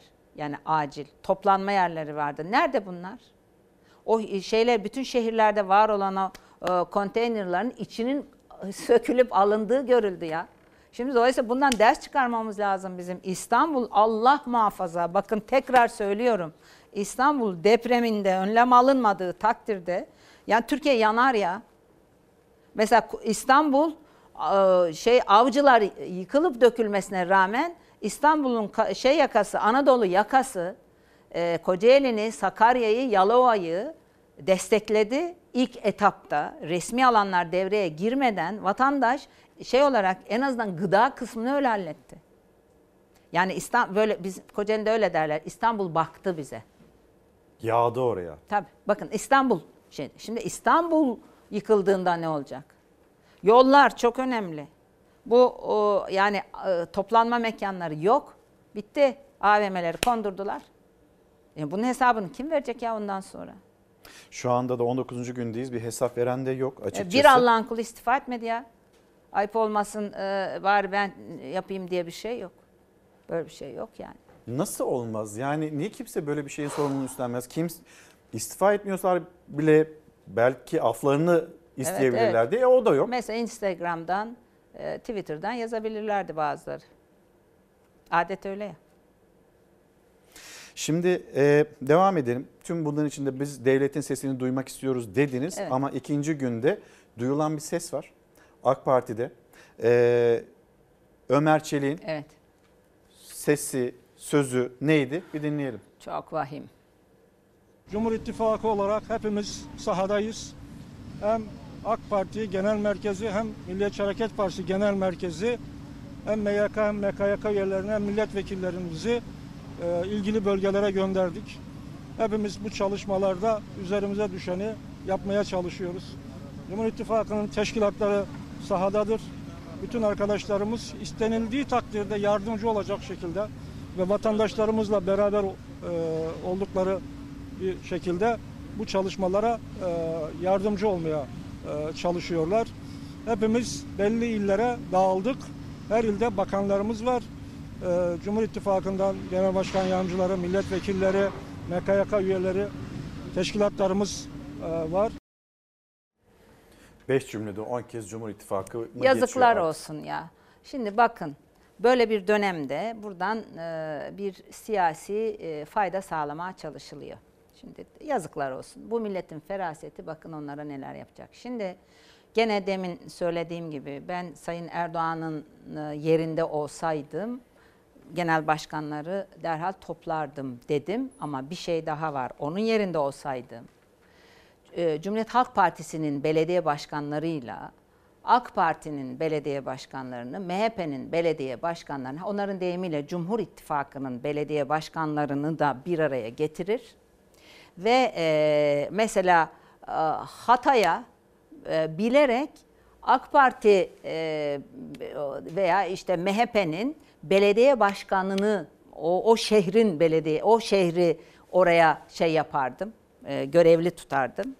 Ondan sonra İstanbul'u bir başka şehre bizzat Cumhurbaşkanı olarak Ankara'yı bir başka şehre, Aydın'ı bir başka şehre yani buradan şunu sağlardım. Bir, toplumsal olarak bir yan yana gelişi sağlardım. İki, kaynakların israf edilmeden beraberce e, verimli bir şekilde kullanılmasını sağlardım. Üçüncü bir şey olarak da bu düşmanlık hissinin, şuculuk buculuk hissinin ortadan kaldırılmasını, bir ve beraber olduğumuzu hem dünyaya göstermiş hem içeride vatandaşlarımıza göstermiş olurduk. Hem de o cumhurbaşkanının aslında herkesin cumhurbaşkanı olduğunu ilan etmiş olurdum. Yeni bir milat başlamış olurdu. Bakın bu deprem kimse üzerinde durmuyor. Tekrar söyleyeyim. Bu deprem siyasetin her şeyini resetledi. Yeniden başlıyor her şey. Yani hiç kimse 5 gece yattık ya. Evet. 5 Şubat'ta yattığımız gibi 6 Şubat'ta kalkmadık. Ve bakın göreceksiniz sonuçlarını da. Yani ses daha- böyle bir şey olur mu ya? Cumhur İttifakı aşağı, Cumhur İttifakı yukarı. Bir ses daha var. Bu arada e, siz e, CHP'li belediyelere dikkat çektiniz. Ekrem İmamoğlu oraya gitti, ekibiyle gitti.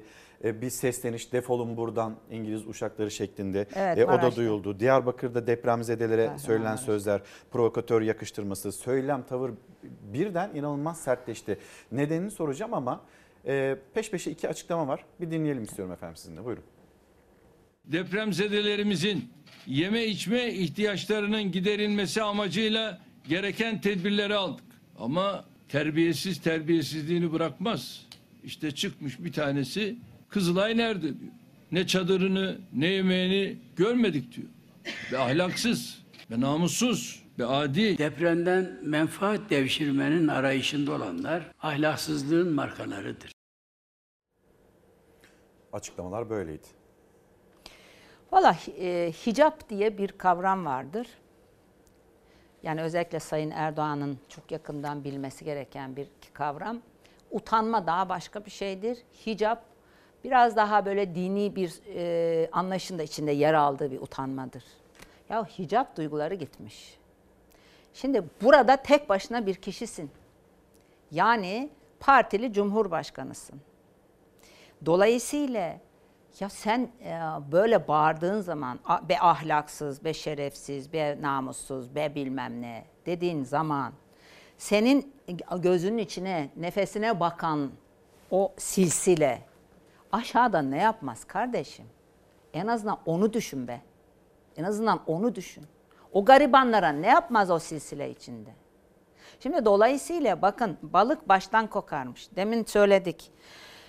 Ben e, yani e, kader mesela demin söylediniz. Bir de tevekkül dedi o arada. Şimdi tevekkül evet var. Dini olarak tevekkül edeceksiniz. Ama neye göre edeceksiniz biliyor musunuz? Bütün tedbirler alacaksınız. Her bir eksiği ne olur ne olmaz gidereceksiniz. Dinin emri bu. Ondan sonra da diyeceksin Allah'ım artık sana emanet. Şimdi siz binalara imar affı getirmişsiniz. Bir de bir kanun var şuraya yanımda getirdim. O çıkan kanunda ne var biliyor musunuz? Bir yerinde şok. Yapının depreme dayanıklılığı hususu malikin sorumluluğundadır. Tabii İmar yıkılırsa- affı da böyle geliyor. Ben yıkılırsa sorumlu bizim- değilim diyor. Şimdi parayı aldın kardeşim. 25 milyar lira aldın imar afflarından. Bari bunu bu 25 milyar lirayı bakın deprem için toplanan paralardan bahsetmiyorum. 99'dan itibaren toplanan paralardan bahsetmiyorum. Bakın bu yeni imar affıyla 25 milyar TL aldılar. Yaklaşık 50 milyar dolardan bahsetmiyorsunuz. Hayır yani. hayır ondan bahsetmiyorum. Bakın 25 milyar lira bundan aldılar. Ya arkadaş bari İstanbul'un e, depreme e, şey e, o binalarının güçlendirilmesi için harcasana. O 25 milyar lirayı ne yaptınız? Yol yaptık. E yollar kırıldı. Nasıl oldu? İçinden şey çıktı, toprak çıktı. Şu kadarlık betonlar yapmışsınız, şu kadarlık asfaltlar yapmışsınız. Gördük. Ya böyle bir beceriksizlik yok. Şimdi Ulaştırma Ama Bakanı her şey yolunda. e, hazır olmasaydı kaos olurdu. Hayır ne ya bu millet ne ya bakın yani kaos denilen şey nedir ki? Yani bu kaos değilse kaos 45 ne? 45 bin insanın ölümü mü? Efendim e, yani bu mu değil? Böyle e, bakın Nehir diye bir kız var. E, Yani bir örnek olsun diye söylüyorum. Adıyaman'da, İstanbul Hukuk'ta okuyor. Adıyaman'da annesi, babası, ablası kaldı. Diğer akrabalar da ayrı ama hani onlar. Şimdi dün, e, çarşamba günü kendisiyle görüştü. Nehir diyor ki kendi imkanlarımla diyor bakın alın bu size bir vaka analizi. analizi. Ben diyor kendi imkanlarımla imkan dedi yani yalvararak bir e, vinç buldum diyor. Bir de şey o arama kurtarma sesi geliyor diyor. Valilik izin vermedi girmesine diyor. Yani Adıyaman sınırları içinden bu tarafa geçmesine izin vermedi diyor. Valiye gittim diyor. Cep telefonumdan göstereceğim böyle cep telefonumu itti diyor. Adam böyle bakıyor diyor. Şimdi bakın gene nehir üzerinden yürüyelim. Nehirin anne baba e, ikisi de devlet memuru. Birinin maaşını alacak. Tek başına kalmış bir kız. Sonra o da 5 bin lira, 6 bin lira civarında bir şeydir muhtemelen. Ee, şey, e, kendisine bir miktar yardım yapılmış. İstanbul'da iki arkadaş kiralık bir evde oturuyorlar. O evden çıkmak zorunda kağıthanede kesik. Yani bir de şeyleri kesiyorlar biliyorsunuz. Kolonları. Kolonları. Kesik bir ev. Dolayısıyla oradan çıkmak zorunda. Şimdi İstanbul'da kiralar uçuk gitmiş durumda. Şimdi e, yani bu nehir kızımız anne e, şeyde ba- babası ya da annesi dışında diğer ölümleri daha henüz ispatlayamamış durumda. Ve e, böyle şimdi hakları var bir sürü ama onlar o o işe gelinceye kadar nehir şimdi ne yapacak? Nehir ne yaptı? Sosyal medyadan duyurdu şeyini ve onu bizler duyduk. Şimdi Nehir gibi pek çok insan sosyal medyadan şey yaptı, durumunu durdu. e, Çünkü cep telefonları var. Aşağıdan aradılar şeyin altından. Enkazdan. İzmit'te o yoktu. E, Enkazdan aradılar insanlar. O ins aileler, ulaştıkları arkadaşları çılgın gibi bir e, hale dönüştüler. Ve sonuçta e, e, ya ulaş orayı o insanları ortadan e, yani o şeyleri kaldıracak, enkazı kaldıracak eylemi yapamadınız siz. Oraya insan gönderemediniz. Ne kurtarıcı gönderebildiniz ne e, alet edevat gönderebildiniz. Buna karşılık ne yaptınız? Sosyal medyayı kısıtladınız. Ya arkadaş bu nasıl bir e, yani kaos değil. Bu milletin feraseti, bu milletin aklı, bu milletin millet olma şuuru hiçbir zaman bu manada bir kaosa sebep vermez. Bakın bu ülkede hiçbir zaman yıllardır iddia ederim bir e, akademisyen olarak iddia ederim. E, etnik aidiyetler üzerinden asla kitlesel bir kavga olmaz bu ülkede. Ha buraya yazıyorum. Çünkü bambaşka bir feraseti var bu ülkenin. Çok acılar yaşamış. Yahu şimdi biz e, yani anneler anlatır. E, Kız çocuklarını anlatır. Kız çocuklarından anneler e, diğer e, kendi çocuklarına geçer. Dolayısıyla tarih şuuru, geçmiş şuuru bu coğrafyada, bu topraklarda yaşananlar masal olarak anlatılır. Mesele olarak anlatılır. Ya anlatılır. Hikaye olarak anlatılır ve sonuç itibariyle sen bir teyakkuz halinde olursun kişi olarak. Çocuğuna karşı olursun, ailene karşı olursun, komşuna karşı olursun. Ve sonuç itibariyle o sana bir feraset ortaya koyar. Şimdi e, böyle bir sistem nereye kaos? O insanlar gayret ettiler ya. Yani Türkiye'nin her yerinden. E, Ben e, o kadar e, kar altında bir e, video izledim Hakkari'de insanlar yani kar altında kar. Siz bunları gördükçe, yaşadıkça nasıl vakur, sakin kalabildiniz? Kalabildiniz mi o 7 gün boyunca? Gittiğim yerlerde ben insanlarla bizim iletişim kurma e, yön benim başka türlü. Yani e, bir his olur anlarsınız birbirinizi. Mesela çok enteresan bir e, şey e, ben hiçbir şeyin başında enkazın başında veya bir evde asla e, birilerini kötülemedim. Kendimizi de övmedim. Özne sizsinizdir. Yani onu da anlarlar. O şekilde e, e, onları dinledim. Mesela Ebrar sitesi çok ilginç e, bir e, şeydi, hadiseydi. Çok insan hayatını kaybetti Ebrar orada. sitesine beni götürdüler. Yani onun başında bekleyenler. Urfalı birkaç ailenin e, yakınları var. Yani ciddi yakınları böyle ilk e, şeyden. Birinci kardeşler birinci dereceden. Böyle beni oraya başka bir yerdeydik. Oraya şey yaptılar. Ben onları dinliyorum sadece. Ya zaten konuşmuyorsunuz. Başsağlığı diledikten sonra. Gençten bir hanım. Meğer şimdi bakın işte dikkat etmek gerekiyor. Ben aşırı dikkatliyimdir. Bağırmaya başladı. Gelmeyin buraya, gelmeyin buraya. O iki aile de biz getirdik şekline dönünce ben dedim ki kızım yani tamam ne istiyorsan onu yapacağım ne yapayım. Ne çıktı ortaya biliyor musunuz? Açıkta şey varmış cenazesi varmış. Onu görmeyin diyor. Şimdi mesela dedim ki eyvah inşallah bu kızın üzerinden hani bir e, algı çıkarmak için bu kızın bu acısını kullanmazlar. Sonra bir başka beyefendi, gençten bir arkadaş, buraya gelip siyaset yapmayın dedi. Ben gene hiç ağzımda açmamışım. Oradan küt diye diğerleri dediler ki biz getirdik. Ağzını açmadı kadın daha.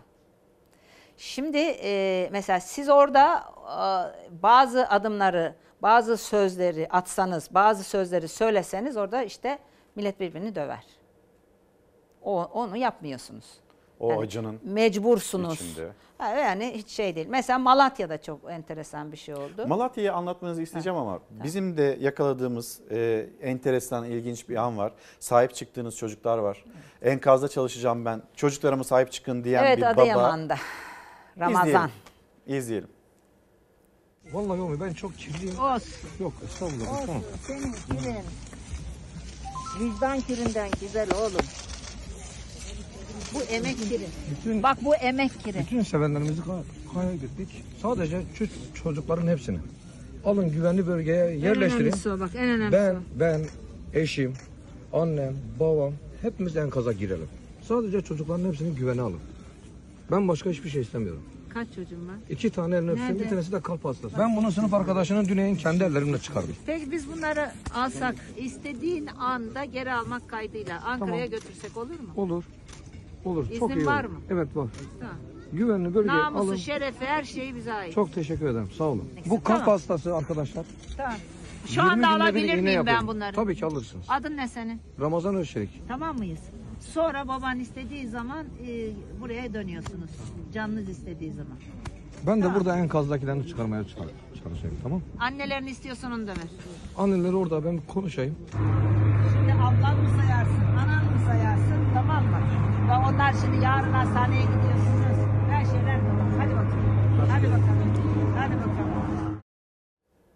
Burası da Ankara. Evet şimdi e, Nerede çocuklar? Şimdi ne yapıyorlar? Çocuklar Gölbaşı'nda bir arkadaşımın e, bir butik oteli var. E, aynı zamanda partilimiz. E, şey hatta şöyle söyleyeyim.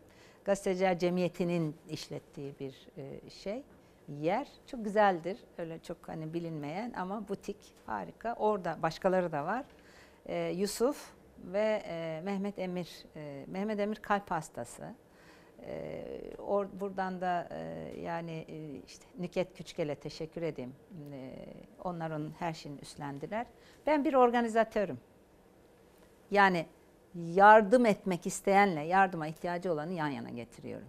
Çünkü bizim belediyemiz olmadığı için yani bizim hurra bir şey yapmak kendimiz yapıyoruz bir şeyler de hani işte E yapılması gereken de zaten Evet, e, o yani acının ve içinde o tam da bu. mesela siz yardım edeceksiniz ama e, yani bir şeyler olsun istemiyorsunuz.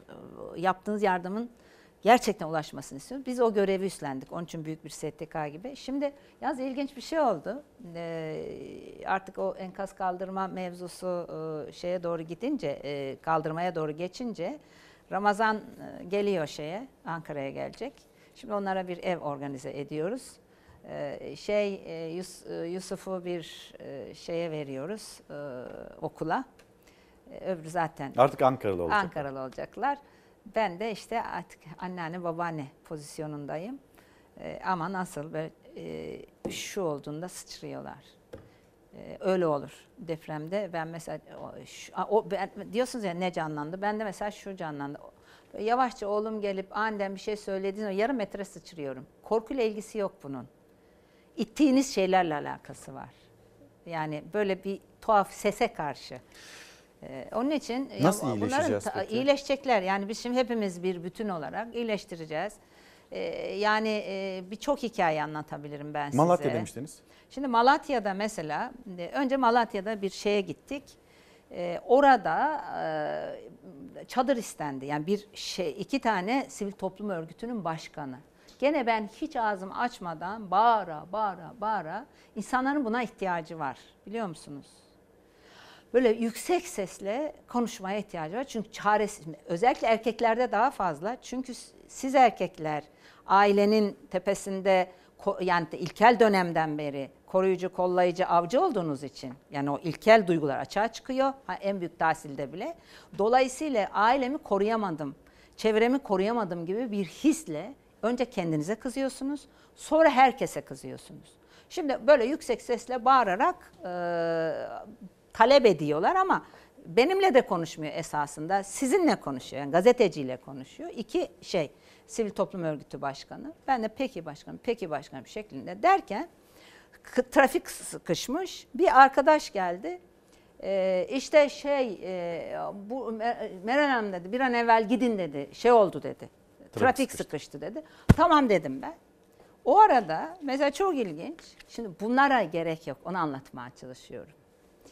Ee, hayret bir şey ya. Bu, bunu nasıl yapabiliyorlar?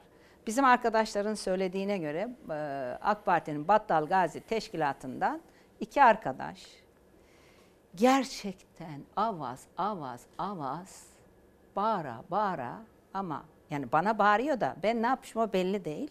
Neyse ben o trafik e, sıkıştı diyen arkadaşın dediğinde bindik çıktık gittik. Şimdi bu tamam. Diyor ki işte Allah razı olsun. Ya itirazım yok. Sana Allah sen Tayyip Erdoğan'ın her işinden memnunsun. Allah razı diyorsun. Tamam amenna saddekna problem değil ama öbürü bağırıyor. Ona kulak vereceksin. İktidar sensin. Şimdi bakın iletişimdeki hataları, yanlışlıkları, işte Tayyip Bey böyle bağırınca oradaki bir küfür etmedi adam bana. Bakın bir küfür etmedi yani o derece. Böyle yıkıyor ortalığı. Neyse Doğanşehir'e gittik. Ay Doğanşehir gece eksi 20. Yahu şimdi çadır Tamam. ısıtıcı olması lazım. Elektrik olmadığı için o tüplü katalitik derdik Bugün eskiden 19. o gün. Bakın işte olması lazım. Hala en büyük sorun. Şimdi tuvalet. Ondan sonra mesela herkes bir şeyler göndermiş. Bir hanım geldi. Ee, elinde şey var. Yardım almış. Yani termal çamaşır vermişler falan. Biz de gönderiyoruz. İç çamaşırı mesela. Kadın iç çamaşırı o kadar erke- şey hijyen malzemesi. İnanılmaz. O zaman şurayı tamamlayalım mı? Evet. Doğanşehir'i anlatmadan önce. Şu anda 19. gündeyiz. İhtiyaçlar. Evet. Hala çadır. Çadır, konteyner. Şimdi çadırdan konteynere geçilmesi lazım. Ya da prefabrik ev neyse adı ona geçilmesi lazım. Çünkü bazı yerlerde çadır da yetmiyor artık. Yani ısıtmak problemi var. Gece mesela orada işte su damlıyormuş üstlerine. Çocukların durumu çok kötü. Yani e, şimdi mesela ilk Hatay'da benim gördüğüm, onu da söyledim o zaman. e, yiyecekler çok dışarıdaydı ilçelerde gördüğüm yani atık ye- yiyecek artıkları mesela gene e, biz Kocaeli'nde kireç döktürmüştük o artıkların üzerine çünkü kemirgenler gelişir. O kemirgenler üzerinden şeyler ishal olur. E, Çocuklarda ishal başlar, ateş başlar. Ateş düşürücü ilaç yok. Yahu anlatamam size. Ondan sonra yani onları şimdi çöp anlamadığı için bari yani en kolay kireç o günlerde öyle yapmıştık. Onu yazdı bir de üstüne üstlük yani daha kolay. Sinek Nerede şey. kalıyordunuz? Arabada mı kalıyordunuz? Nasıl koruyordunuz kendinizi o 7 gün Döndüm boyunca? e, yani uçakla gittik ve döndük gece. Sonra tekrar sabahın köründe tekrar gittik. Doğanşehir dediniz. Doğanşehir'de işte şimdi e, o hanım elinde e, şey termal şey. Şimdi çadırı söyledi. Sonra döndü birini gördü. Onun yüzünü beğenmedi. Üşümüş hissetti. Bir başka gençten bir hanım. Ya kolun altındaki o termal çorabı ona verdi. Benim yaşlarımda bir hanım ona verdi. Çocuklar e, yani mesela e, bisküvi veriyorsun. Diyor ki bende var şuna ver. Şimdi e, bir ismini söylemeyeceğim bir gruptan yani devlet resmi devlet görevlisi geldi kulağıma dedi ki ya biz ne çadır ne konteyner bir yerde kalamıyoruz. Mesela onlara konteyner hallettik. Onlar orada çalışmak zorunda olan resmi devlet görevlileri. Ya o benden istiyor. Hangi gruptan olduğunu bile söylemiyorum. Olmasın diye. Böyle bir devlet yönetimi olamaz. Yani biz böyle açık açık yüreğimizi, göğsümüzü gere gere yardım etmeliyiz ya. Neticede biz oraya o eksiği görüp yardım ettiysek e, devleti yöneten muhteremler de oradaki eksik burası kapatmışsa sen de bir başka yerin eksiğini kapatabilirsin. Ya ben böyle bir şey görmedim ya. İşte bütün mesele dönüyor Kocaeli'nde sabahları yapılan toplantıya. Ee, Yani en bunun büyük yapılmamasını. deneyimi ama o deneyimin hayata geçmemiş olmasınız. Tabii sonradan duyduğumuz e, sözler, her türlü çirkefliği yapanları şimdilik not ediyoruz sözü. Buraya da Evet. gelelim ama bir yardımlaşma, bu seferberlik kısmında kalalım. insanların ihtiyaçlarında bir izleyelim. Hem hatırlatmış olalım e, yöneticilere yardımlaşmayla ilgili e, hem insanların e, üstün çabası hem de ihtiyaçları.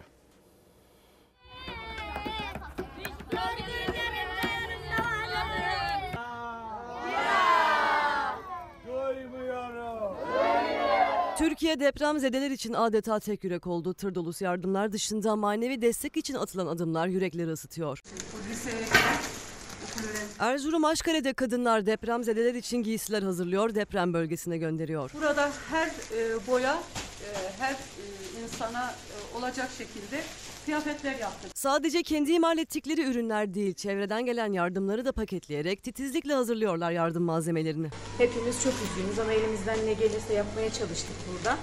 En çok depremzede çocukların ilgiye, desteğe, sevgiye ihtiyaçları var. Malatya'dan Van'a getirilen depremzede çocuklar tiyatro oyunuyla keyifli zaman geçirdi. 11 kişilik tiyatro ekibi mobil sahneyle Ağacın Kalbi isimli oyunlarıyla çocuklara moral verdi. Elazığ'da gönüllü kuaförler depremzedelerin kaldığı KYK yurduna geldi. Depremzedeler kuaför koltuğuna oturdu. Yaralarından merhem olma, yaralarını dindirmek için yani yalnız hissetti- hissettirmemek için buradayız.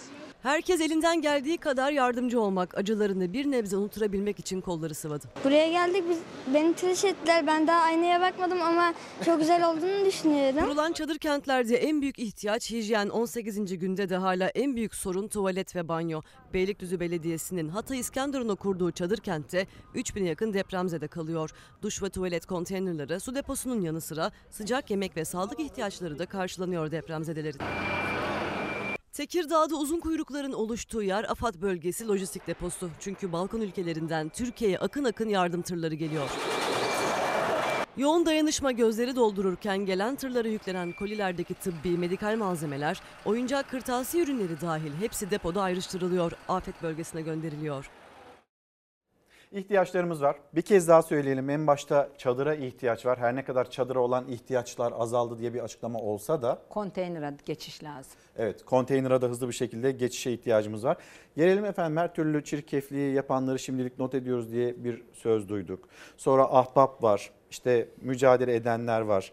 E, duyduğumuz sözler kanı bozukluk, iç, işgal cephesi, işbirlikçi sefiller, hani sonra rütün cezaları, sonra ekşi sözlüğün işte ne bileyim yasaklanması. Sizin not ettikleriniz ne peki? Bunlar. Şimdi bakın ya böyle bakın demden beri bir şey anlatıyorum. Tek bilek, tek yürek, tek e, vücut olduk biz insanlar olarak. Yahu bu bir sörf dalgası. Çık üstüne kardeşim. Bu bu insanlığı artı değerini kendine yazdır siyasi olarak. Bir kere birinci derecede ahmaklık görüyorum bu sözleri. Siyasi olarak gerçek bir gerizekalılık görüyorum. Bu saatten sonra ölümü tatmış insanın neden korkusu olur ya? Kimle neyi korkutuyorsun? Ölümün kenarından dönmüşsün. Yakınların gitmiş. Belki birçoğumuz keşke ben de ölseydim dediğiniz bir ortamda iyileştirmek için hazır herkes bir araya gelmişken bir dalga var. iyilik dalgası var. Çık üzerine kardeşim. Çık üzerine. Bunun yerine parmak salla. Ne oluyor? Kime yarıyor? Şimdi kardı bir şey çıkarabilir. Bir ahmaklık ve siyasi gerizekalılık olarak görüyorum. Ayrı ama yani olmaması gereken bir şey. Mantık olarak baktığınızda, bilim olarak baktığınızda, insanlık olarak baktığınızda olmayan olmaması gereken bir şey. Ama madem yapıldı, nedir dediğinizde şimdi bu parmak sallama, sallama, sallama bir itiyat haline geldi. Dolayısıyla öğrenmeye kapalı bir yapı, hepsi için konuşuyorum. Öğrenmeye kapalı bir yapı. Sadece seçim almayı e, ya odaklı.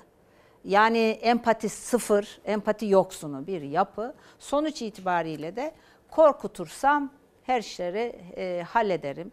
En, engellersem, e, insanlar bir şey bilmezse, o, yani ben bu işleri ona göre yanlışlıklar ortaya çıkmaz diye. Şimdi Fox'u kapatın.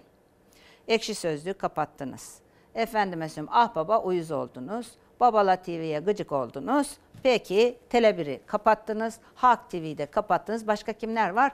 Neyse cümbür cemaat kapattınız. Şimdi peki kapattınız elinize ne geçti? Yahu elimizde bizim telefonlarımız var.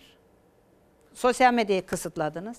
Ya arkadaş bugün dünyanın en önemli konusu ve en önemli ilerlemesi ve kendimizi uydurmamız gereken en önemli bilgisi, bilgiye erişim bu derece kolay olmaz. Ya buraya kapattın da ne geçti eline? Tam tersine olur. Şimdi Fox TV'yi izledik. Şimdi çok ilginç olan e, bir durum var. Fox TV'yi herkes izliyor. Yani bir taraf değil sadece. İşte e, kendilerinin e, yani organize ettiği propaganda amaçlı e, medya e, kesimlerini kimse izlemiyor.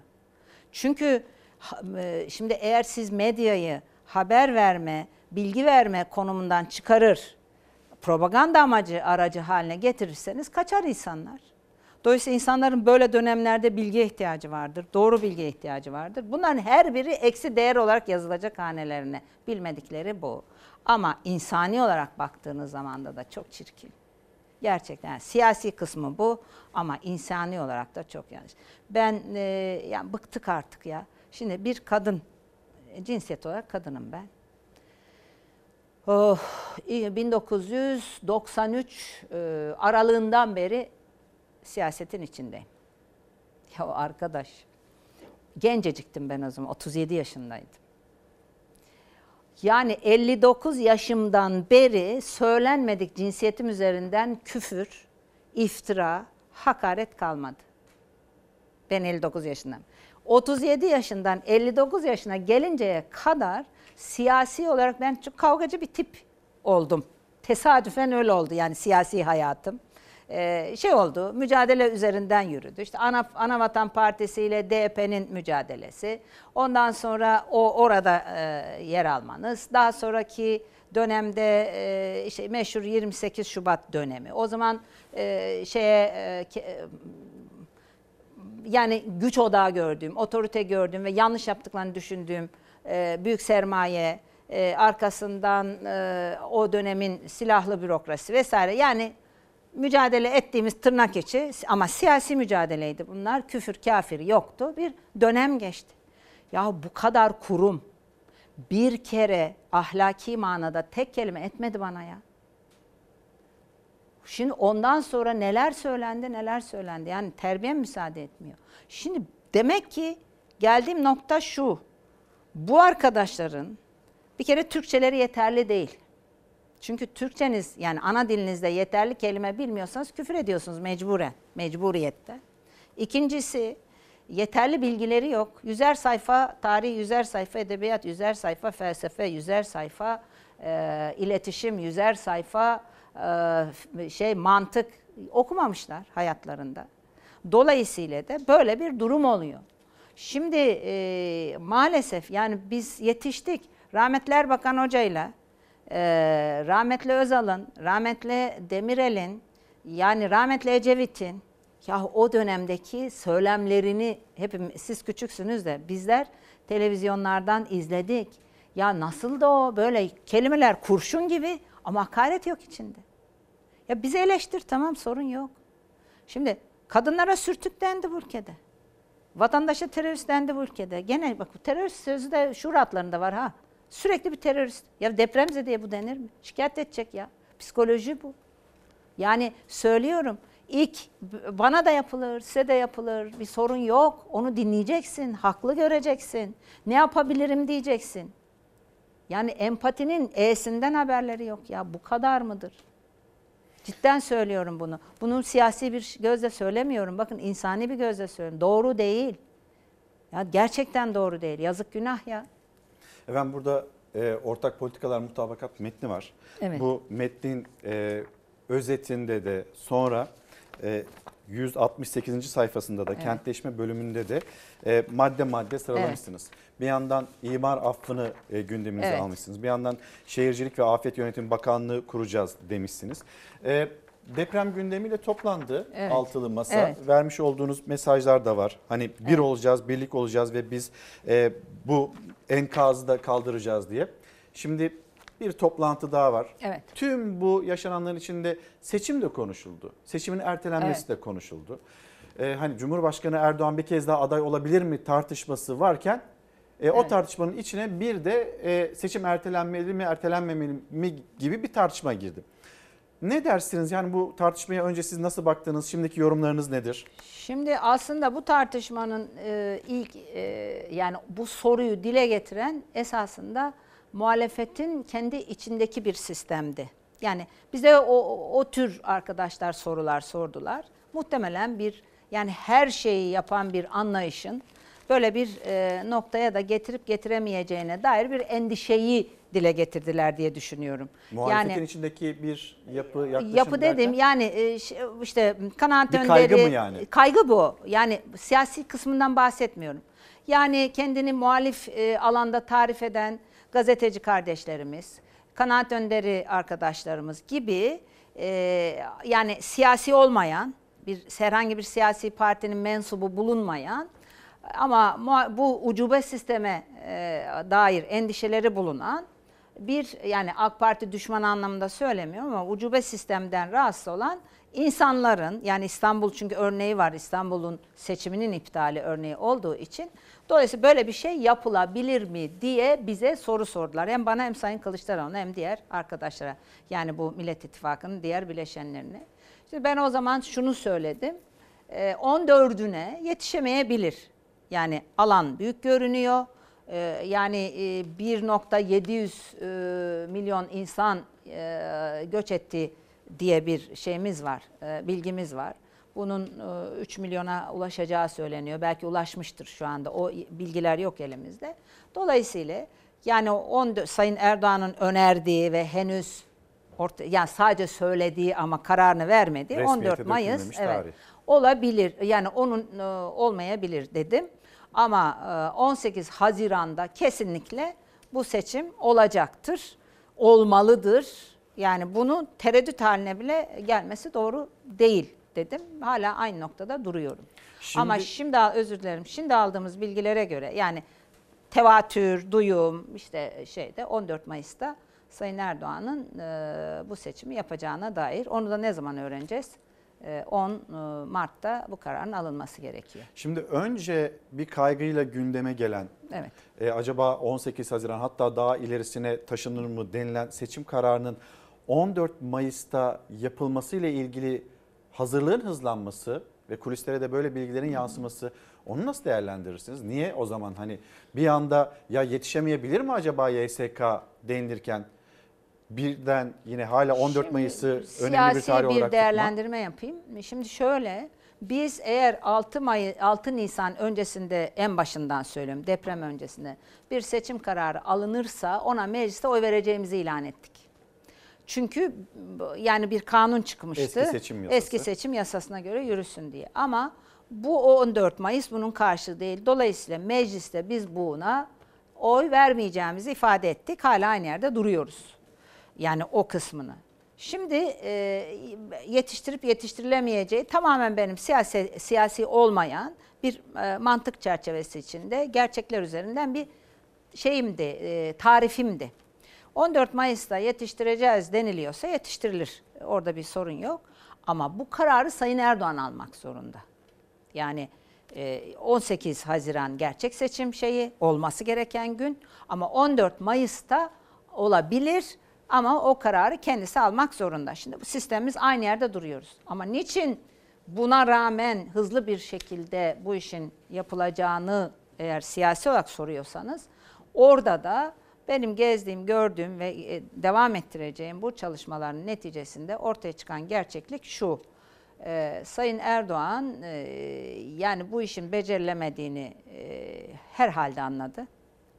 Uzadığı takdirde daha büyük beceriksizliklerle karşılaşabileceğini herhalde anladı. Ee, ciddi bir para toplandı. Ee, dolayısıyla bazı şeyleri e, daha hızlı bir şekilde yaparmış gibi e, bir dili geliştirmek daha kolay. Yani çünkü o işte evleri biz bana bir sene verin evleri yapacağım diyor. Ee, böyle dediği zaman e, siz temellerini atabilirsiniz. Ee, öyle olabilir. Yani bu 14 Mayıs'a kadar veya yerini düzleyebilirsiniz. Yani altyapısını yaparmış gibi yapabilirsiniz. Dolayısıyla bu geleceğe dair söyleyecek bir şey kalmadığı için en uygun zaman gibi görünüyor. Her sürenin gidişinde e, bu beceriksizlik ayan beyan ortaya çıkacak diye düşünüyorum. Muhtemelen odur. Bu siyasi manada bir tarif. Peki efendim Millet İttifakı 2 Mart tarihi. Evet. Biz e, 13 Şubat tarihini konuşurken e, hatta İyi Parti içinde sizin kurmaylarınızda bizim için de sürpriz oldu. Biz o gün adaylığın konuşulup konuşulmayacağı, konuşulmayacağı ile ilgili bir fikrimiz yoktu gibi Evet, evet. bir e, yaklaşım da sergilemişlerdi. Şimdi önümüzde 2 Mart var. Arada geçmiş olan e, günler ve hala önümüzde büyük bir de facia var. 2 Mart'ta e, Millet İttifakı yeniden masa başında Evet. toplanacak.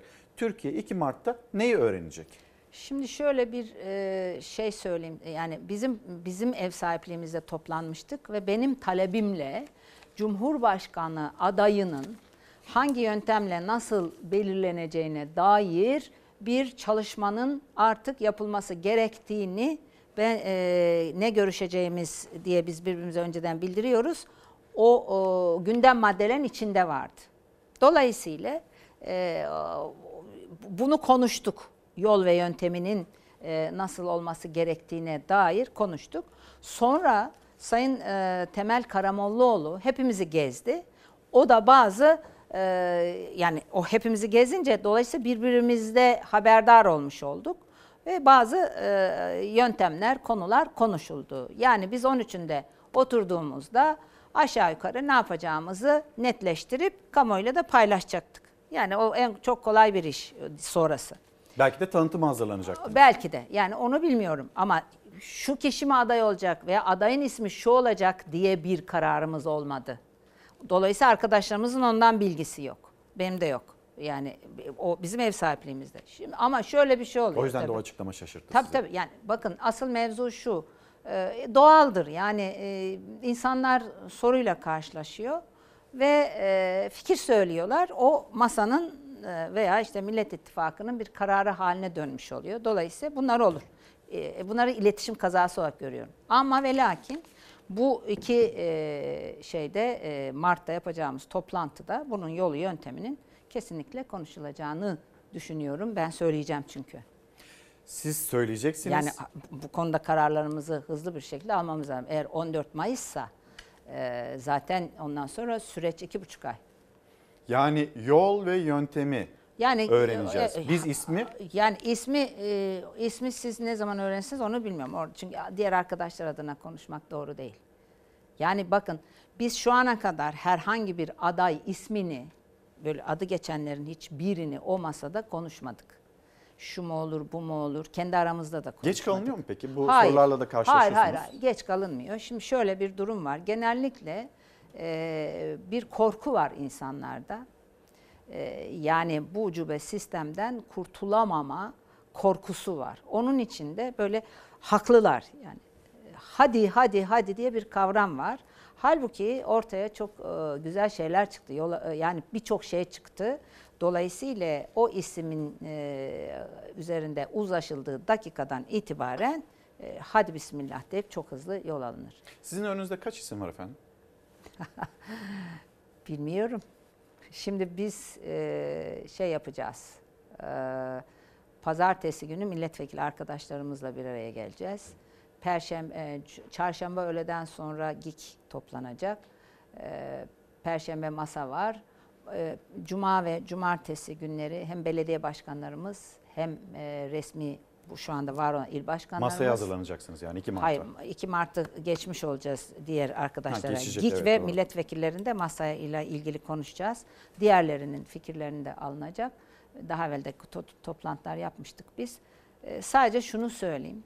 Şimdi e, biz gerçekten e, benim bildiğim bütün arkadaşlarımın bildiği bir şeffaflık içerisinde siyaset yapıyoruz. Çünkü gizli saklı işler zaten gizli olan her şey gizlenemiyor.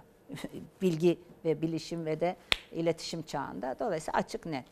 İkincisi bakın ben bir buçuk yıl evvel aday olmayacağımı açıkladım. Hala Cumhurbaşkanı evet Cumhurbaşkanı adayı olmayacağımı açıkladım. Oradaki amacım şuydu. Biz sistemi tartışmalıyız ismi değil. Birincisi buydu. Bunu başaramadık. Sistemi tartışma eylemini başaramadık. Yani ön seçim şey kendime öz eleştiri yapıyorum hepimize beraber. İkincisi ismin dışına çıkaramadık. İki, bu bir feragattı. Yani fedakarlık falan değil. Feragattı. Bir haktan feragat etmekti. Bunun amacı da şu, bu ülkenin insanlarının, gencinin, yaşlısının, kadınının, erkeğinin, zenginin, fakirinin, işçisinin, memurunun sesini, biz duyuyoruz sesi. Siz de duyuyorsunuz basın mensubu. Bu sesi yani kendi menfaati var cümlesi kurulmamak kaydıyla ki bunu bunu başarmak için duy- duyduğumu, duyacağımı ve bu ses olmasa da hem söyleyeceğim hem de tutacağımı ispat etmek içindi. Üçüncüsü ise bu feragatın üçüncü e, konusu ise tek adayla gidebilmeyi sağlamaktı. Şimdi bakın bir masa kuruldu. o masada e, o ma- Sayın Kılıçdaroğlu'nun deyimiyle o masadan çıkacak şey. Yani altı kişiden çıkacak ada, şey e, o kişi. Yani Cumhurbaşkanı adayı. Dolayısıyla O masadan çıkacak Çık- yani Cumhurbaşkanı bu Sayın adayı. Kılıçdaroğlu'nun deyimiyle. Dolayısıyla ben burada halkın sesini kişisel bir talebi olmadan iletebilmenin yolu, buradaki samimiyeti ispatlayabilmenin yolu ve de tek adayla gidebilmenin yolu. O öyle de bir tecrübem oldu. Yani fazladan adayla gidince bazı şeyler zora giriyor. Efendim eee, bir feragatta bulundum. Bir de sistemi tartıştırmayı öne almak için. Sistemi tartıştırma konusunda başarılı olamadık. Ama diğer konularda aynı yerde duruyorum ben. Ee, bir diğer konu bakın bu parlamenter sistemi talep ettiğimiz son seçim. Israrla söylüyorum. Türkiye ölmez bitmez. Ama ve lakin tekrar söyleyeyim eğer biz bu seçimi kaybettiğimiz takdirde bir daha parlamenter sistem konuşamayız gelecek seçimlerde. Burada oluşan öfkeli bir grupla burada oluşan kendini beğenmiş bir yapının e, Tayyip Erdoğan da Sayın Erdoğan da bir daha aday değil. Olamıyor. Üçüncü keresi, e, mi, ikinci keresi mi şaibeli bir şekilde diyelim kazandı. Ve e, bir daha aday değil. Partisinde de adam bırakmadı, insan bırakmadı. Sonuç itibariyle burası 5 sene sonra burası alır. Ama parlamenter sistem konuşarak alamaz. Yani şimdi bakın burada o demin tek adam sisteminin getir Türkiye getirdiği yeri söylüyorum. Dolayısıyla tek adamı seçecek bu, bu taraf. Bu tarafın tek adamı muhtemelen seçilecek. Şimdi en fazla AK Parti'ye oy veren kardeşlerimiz bu seçimde Millet İttifakı'nın bileşenlerine oy vermeli. Biz onların oylarına talibiz. İyi Parti olarak talibiz. Onların da hakkının, hukukunun korunabileceği bir kefalet makamı olarak talibiz. Ee, dolayısıyla buradan gelecek o öfke yüklü şey bu ülkede bitmeyen bir reva- rövanşı devam ettirecek. Ben bu işten bıktım. Bakın iki şeyden bıktım usandım. Birincisi bu atanmışların löm löm konuşmasından, seçilmişlere hakaret etmesinden, dolayısıyla millete hakaret etmesinden, kadınlara hakaret etmesinden e, ve de Sayın Erdoğan'ın hakaretlerinden bıktım, usandım. Bir diğeri de artık bu rövanş işinden bıktım, usandım. Nefes almalıyız. Dünya nerelere gidiyor? Bakın ben bugün burada bizim e, deprem acil planı diye, eylem planı diye bir plan yaptık işte. Bir e, o altılı masada deprem için toplandığımızda Millet İttifakı'nda özür dilerim ağzımız alıştı. Evet, artık Ee, Millet İttifakı Evet Millet diyoruz. İttifakı'nda bir komisyon kurduk. Yani bu e, bizim kendi hazırladığımız, diğer partilerin hazırladığı eylem planlarını yan yana getireceğiz. Daha açık. Yani bu depremden sonra ne yapılacağını anlatacağız. Arkadaşlarımız çalışmaya başladı. Şimdi bunları konuşmayı çok isterdim. İki, mesela biz deprem sonrasında çok yani göç var oradan. Bir taraf göç ederken bir tarafta e, birileri geliyor oralara. Hep öyle olur. Ancak bu kadar söyleyebiliyoruz kardeşim ya. Dolayısıyla e, şimdi bunların önüne geçmek için insani sanayi bölgeleri diye bir önerimiz var. Efendim çok özür dilerim. Ee, süremiz de azalırken bunu da konuşalım. O zaman hızlı ilerleyeyim. Tamam. Ben siyaset kısmını tamamlayayım çünkü deprem kısmı çok önemli. Ee, şimdi feragat ettim diyorsunuz. Evet. Yani ben bu haktan Evet. vazgeçtim Evet. diyorsunuz. Hepimizin hakkı var o. Herkesin hakkı var bu ülkede. E şimdi belki de masa Meren Hanım hakkınızdan feragat ettiniz ama e, böyle bir görevde size düşebilir derse, siz olun derse Vallahi bilmiyorum onu şimdi öyle bir şey denilmeyeceğini. Bu farz-ı mahal midir, farz-ı muhal midir bilmiyorum. Onu bilmiyorum. Gerçekten hiç düşünmediğim bir konu. Allah şahittir. Hiç düşünmedim. yani İnanın hiç başbakanlık düşünmedim. ısrarınızdan vazgeçer misiniz böyle bir durum olursa? Bakın ben e, başbakanlık meselesi şu. e, Yani parlamenter sisteme kesinlikle geçilecek.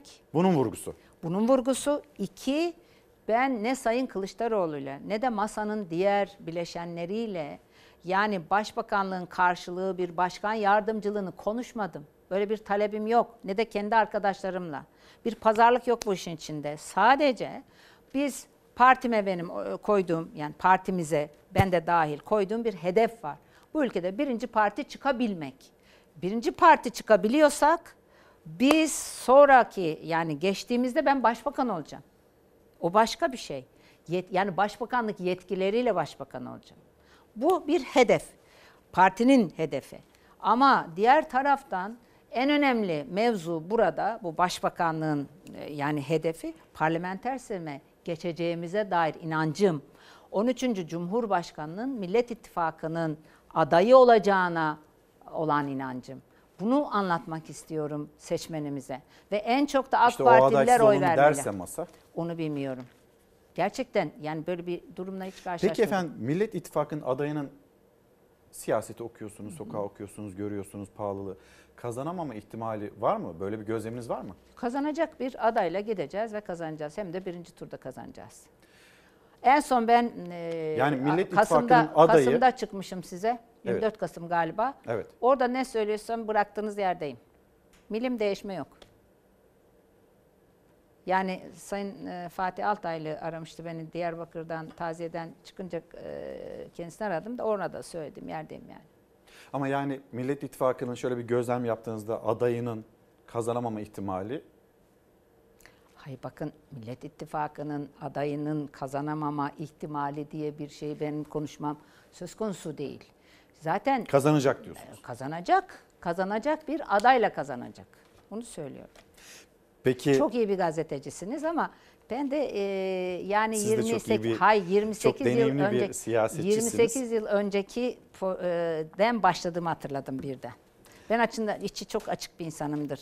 Şeffaflık konusunda biraz hatta yani rahatsız edici olabiliyorum bazen ama yani gerçeği konuşmakta fayda var. Ee, peki Kemal Bey'in adaylığı sürekli konuşuluyor. Sizin partinizde de konuşuluyor. Sokakta da konuşuluyor. Siyasette, muhalefette, Cumhur İttifakı'nda masaya gelirse. Böyle bir adaylıkla ilgili karar e, altı lider tarafından ortak mı alınmalı? Hani arada böyle bir lider ya olmasa mı acaba gibi tereddüt koyarsa e, nasıl bir tablo ortaya çıkar? Valla benim bildiğim e, Sayın Kılıçdaroğlu ortak olarak e, adayın belirleneceğini kendi ilan etti. Burada şimdi şöyle bir durumumuz var. E, Sayın e, Bülent Kuşoğlu ile başlayan yani bizi söylüyor herkes de esasında başlayan yer orası. Cumhuriyet Halk Partisi'nde Sayın e, Bülent Kuşoğlu'nun Sayın Hande Fırat'a verdiği bir beyanat var. Bu masa Sayın Kılıçdaroğlu'nun adaylığı için kurulmuş olduğunu betimleyen ve onun adaylığı olmadığı takdirde de masanın dağılacağını söyleyen bir şey ve bir tekzip görmedi bu.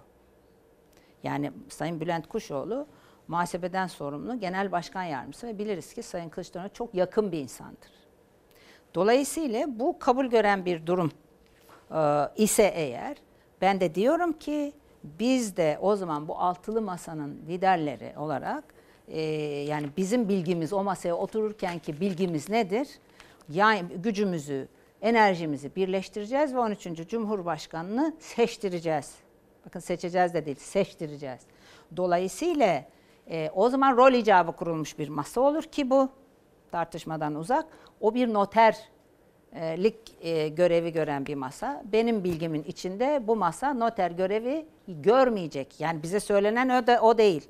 Dolayısıyla Sürekli buradaki önünüze- çelişki kısmı aslında bize ait değil. Bakın bize ait değil. Mesela bizim arkadaşlarımız e, fikirlerini söylemekte özgürdürler.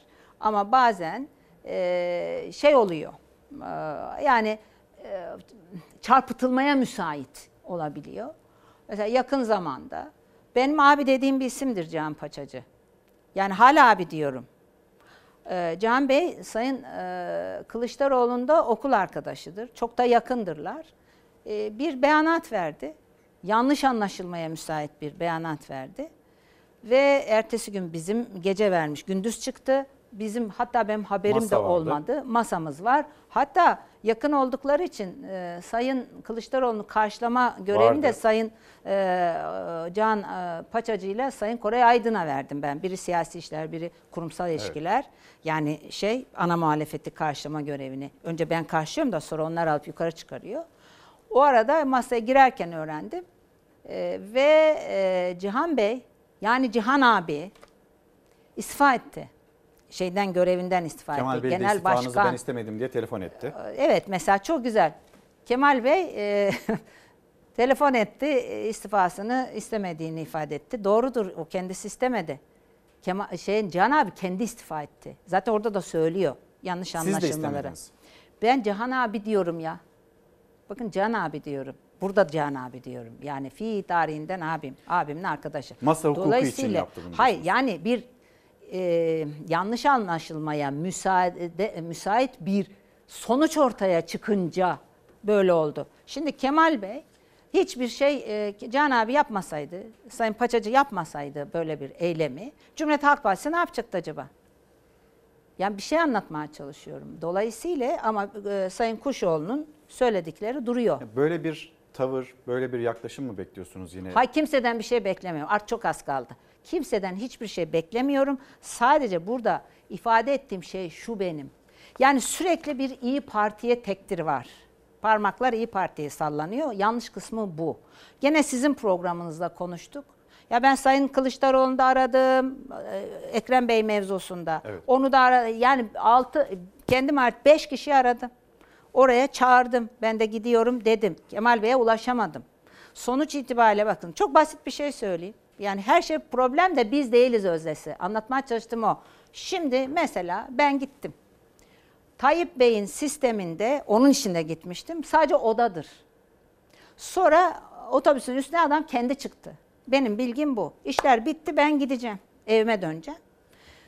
Ekrem Bey bana dedi ki e, kalır mısınız? Ad, şey, adliyeden CHP Genel Başkan Yardımcısı dedi. ki, Peki hay hay baş üstüne kaldık. Sonra bir üste çıkıp kısa bir görüşme konuşma yapabilir misiniz? Peki yaptık. Şimdi onun öznesi de Ekrem İmamoğlu'ydu. Yani e, Tayyip Bey'le ikisiydi ben falan değildim. Bir de ayrıca bir genel yani grubu olan genel başkan olarak Ekrem Bey konuşurken ben de orada dikildim. Şimdi soru şu. Böyle bir genel başkan seçimine katkıda bulunmuş.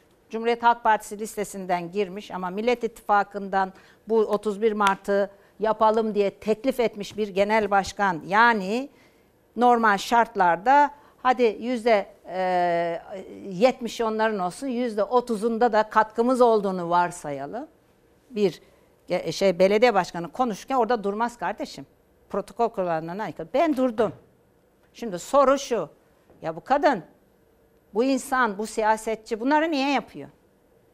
Bunun karşılığı ertesi Ve gün İyi ne oldu? Parti'nin adayı Ekrem Ya- İmamoğlu mu Ya, tartışması hayır devamında? bak ama bunlar hepsi saçmalık, ahmaklık.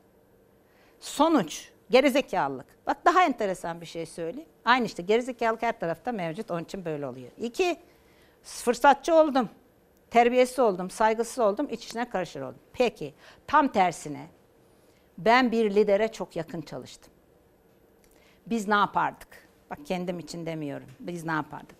Almanya'ya gitmesinde Sayın Kılıçdaroğlu'nun bir e, şeyi yok. Problemi yok. Sayın Kılıçdaroğlu'nun yanında bulunan o muhteremler, benim yanımdaki arkadaşları ya da onlara onlar yoksa beni ararlardı. Ben o yukarı çıktığımda hani Hande Sayın Hande Fırat'la Sayın Erdoğan de, şey 15 Temmuz'da yaptıydı ya. Benim telefonumdan bu düzenek kurulurdu. Ara, arardı Sayın Kılıçdaroğlu. Ben onu halka gösterirdim. Bunu ne yapardınız. olurdu kardeşim? Ne olurdu? Ey ahali. Bunu Onun yapardınız. yerine e, ben bunu yapardım. Biz bunu yaptık. Bu tür şeyleri yaptık. O çok yakın çalıştığım dönemde. Bunu akıl eder kurmay zeka. Sonuç beceremediniz. Sonra ne oldu? Terbiyesiz, fırsatçı, saygısız ve de iç işlerine karışıyor oldu. Şimdi dolayısıyla sürekli olarak İyi Parti üzerinden analiz yapmak yerine bu manada biz birçok şeye gayet dikkatliyiz. Çünkü benim korkum yani burada biriken öfke, buradaki kendini beğenmişliğin sonra yarın kaybedildiği takdirde o bitmeyen revanşı ortaya koymaz. AK Partili kardeşlerim oylarınıza talibiz. Lütfen bize oy verin ki bu ucube sistemi bitirelim. Buna karşılık da e, Türkiye nefes alsın.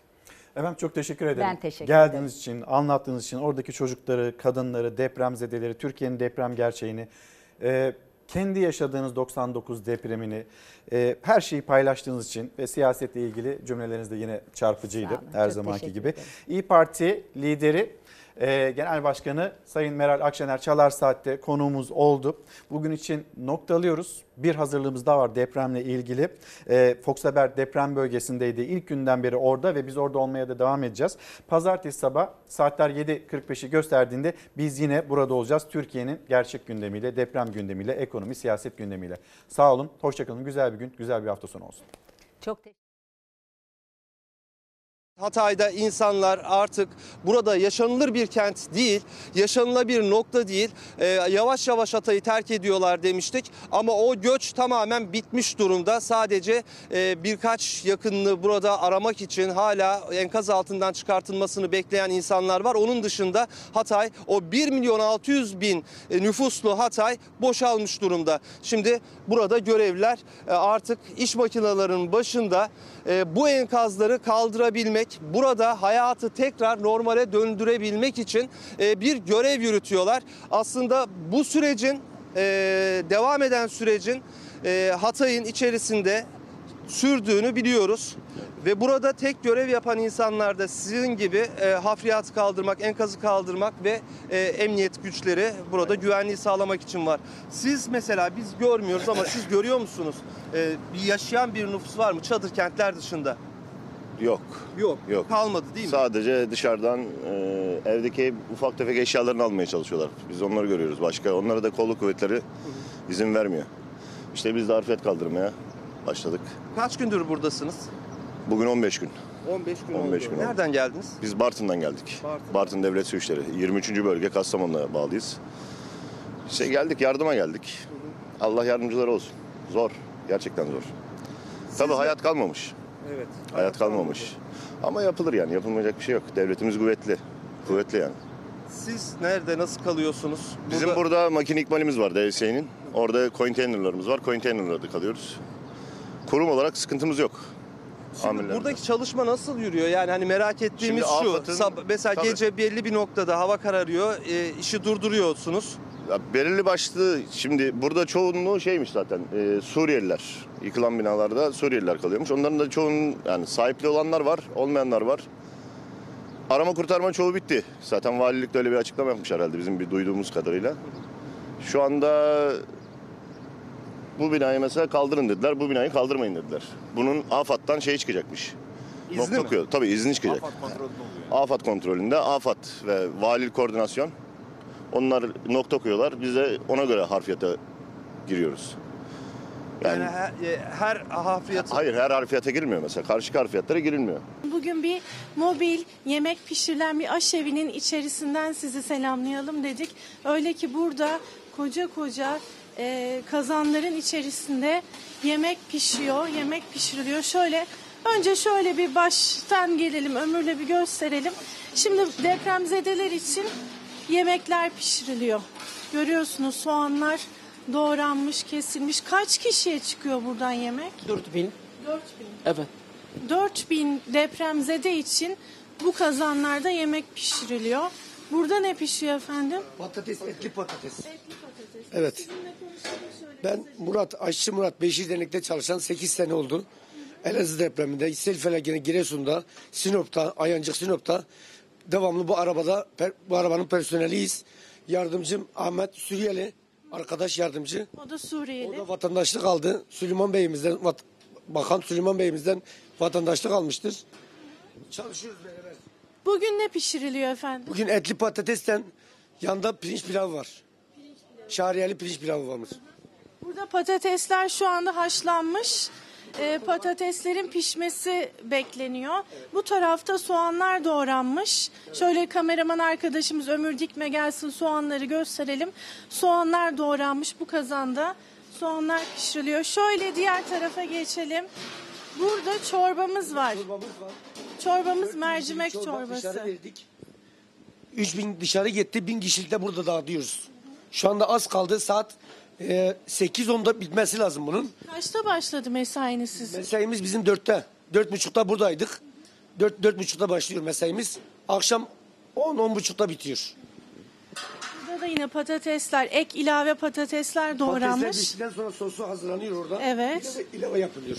Adıyaman'da Eğriçayı beldesinde kurulan çadır kentteyim ve burada görmüş olduğunuz arkamdaki uzun kuyruk bu e, atletizm pisti içine kurulan çadır kentin içine Türk Kızılayı'nın kurmuş olduğu ve depremzedelere ücretsiz bir alışveriş imkanı sağlayan Türk Kızılayı'nın sosyal market kuyruğu. Depremzedeler sabahın erken saatlerinden itibaren işte bu kuyrukları oluşturuyorlar ve gün boyu ihtiyaçları olan gıda, giyim, temizlik malzemesi her ne ise onları görmüş olduğunuz bu çadırda yaparak alışverişlerini yaparak sağlıyorlar. Şu anda biz Türk Kızılayı'nın sosyal marketinin içindeyiz. Görmüş olduğunuz gibi burada bebek mamaları, ihtiyaçları, çoraplar, hava soğuk olduğu için kışlık yün, bereler, görmüş olduğunuz bu montlar var. Biraz daha ilerlediğimizde gıda kolileri görüyorsunuz. Bunun içerisinde bir ailenin uzun süre ihtiyaçlarını karşılayacak gıdalar var. Kadın kıyafetlerini görüyorsunuz. Burada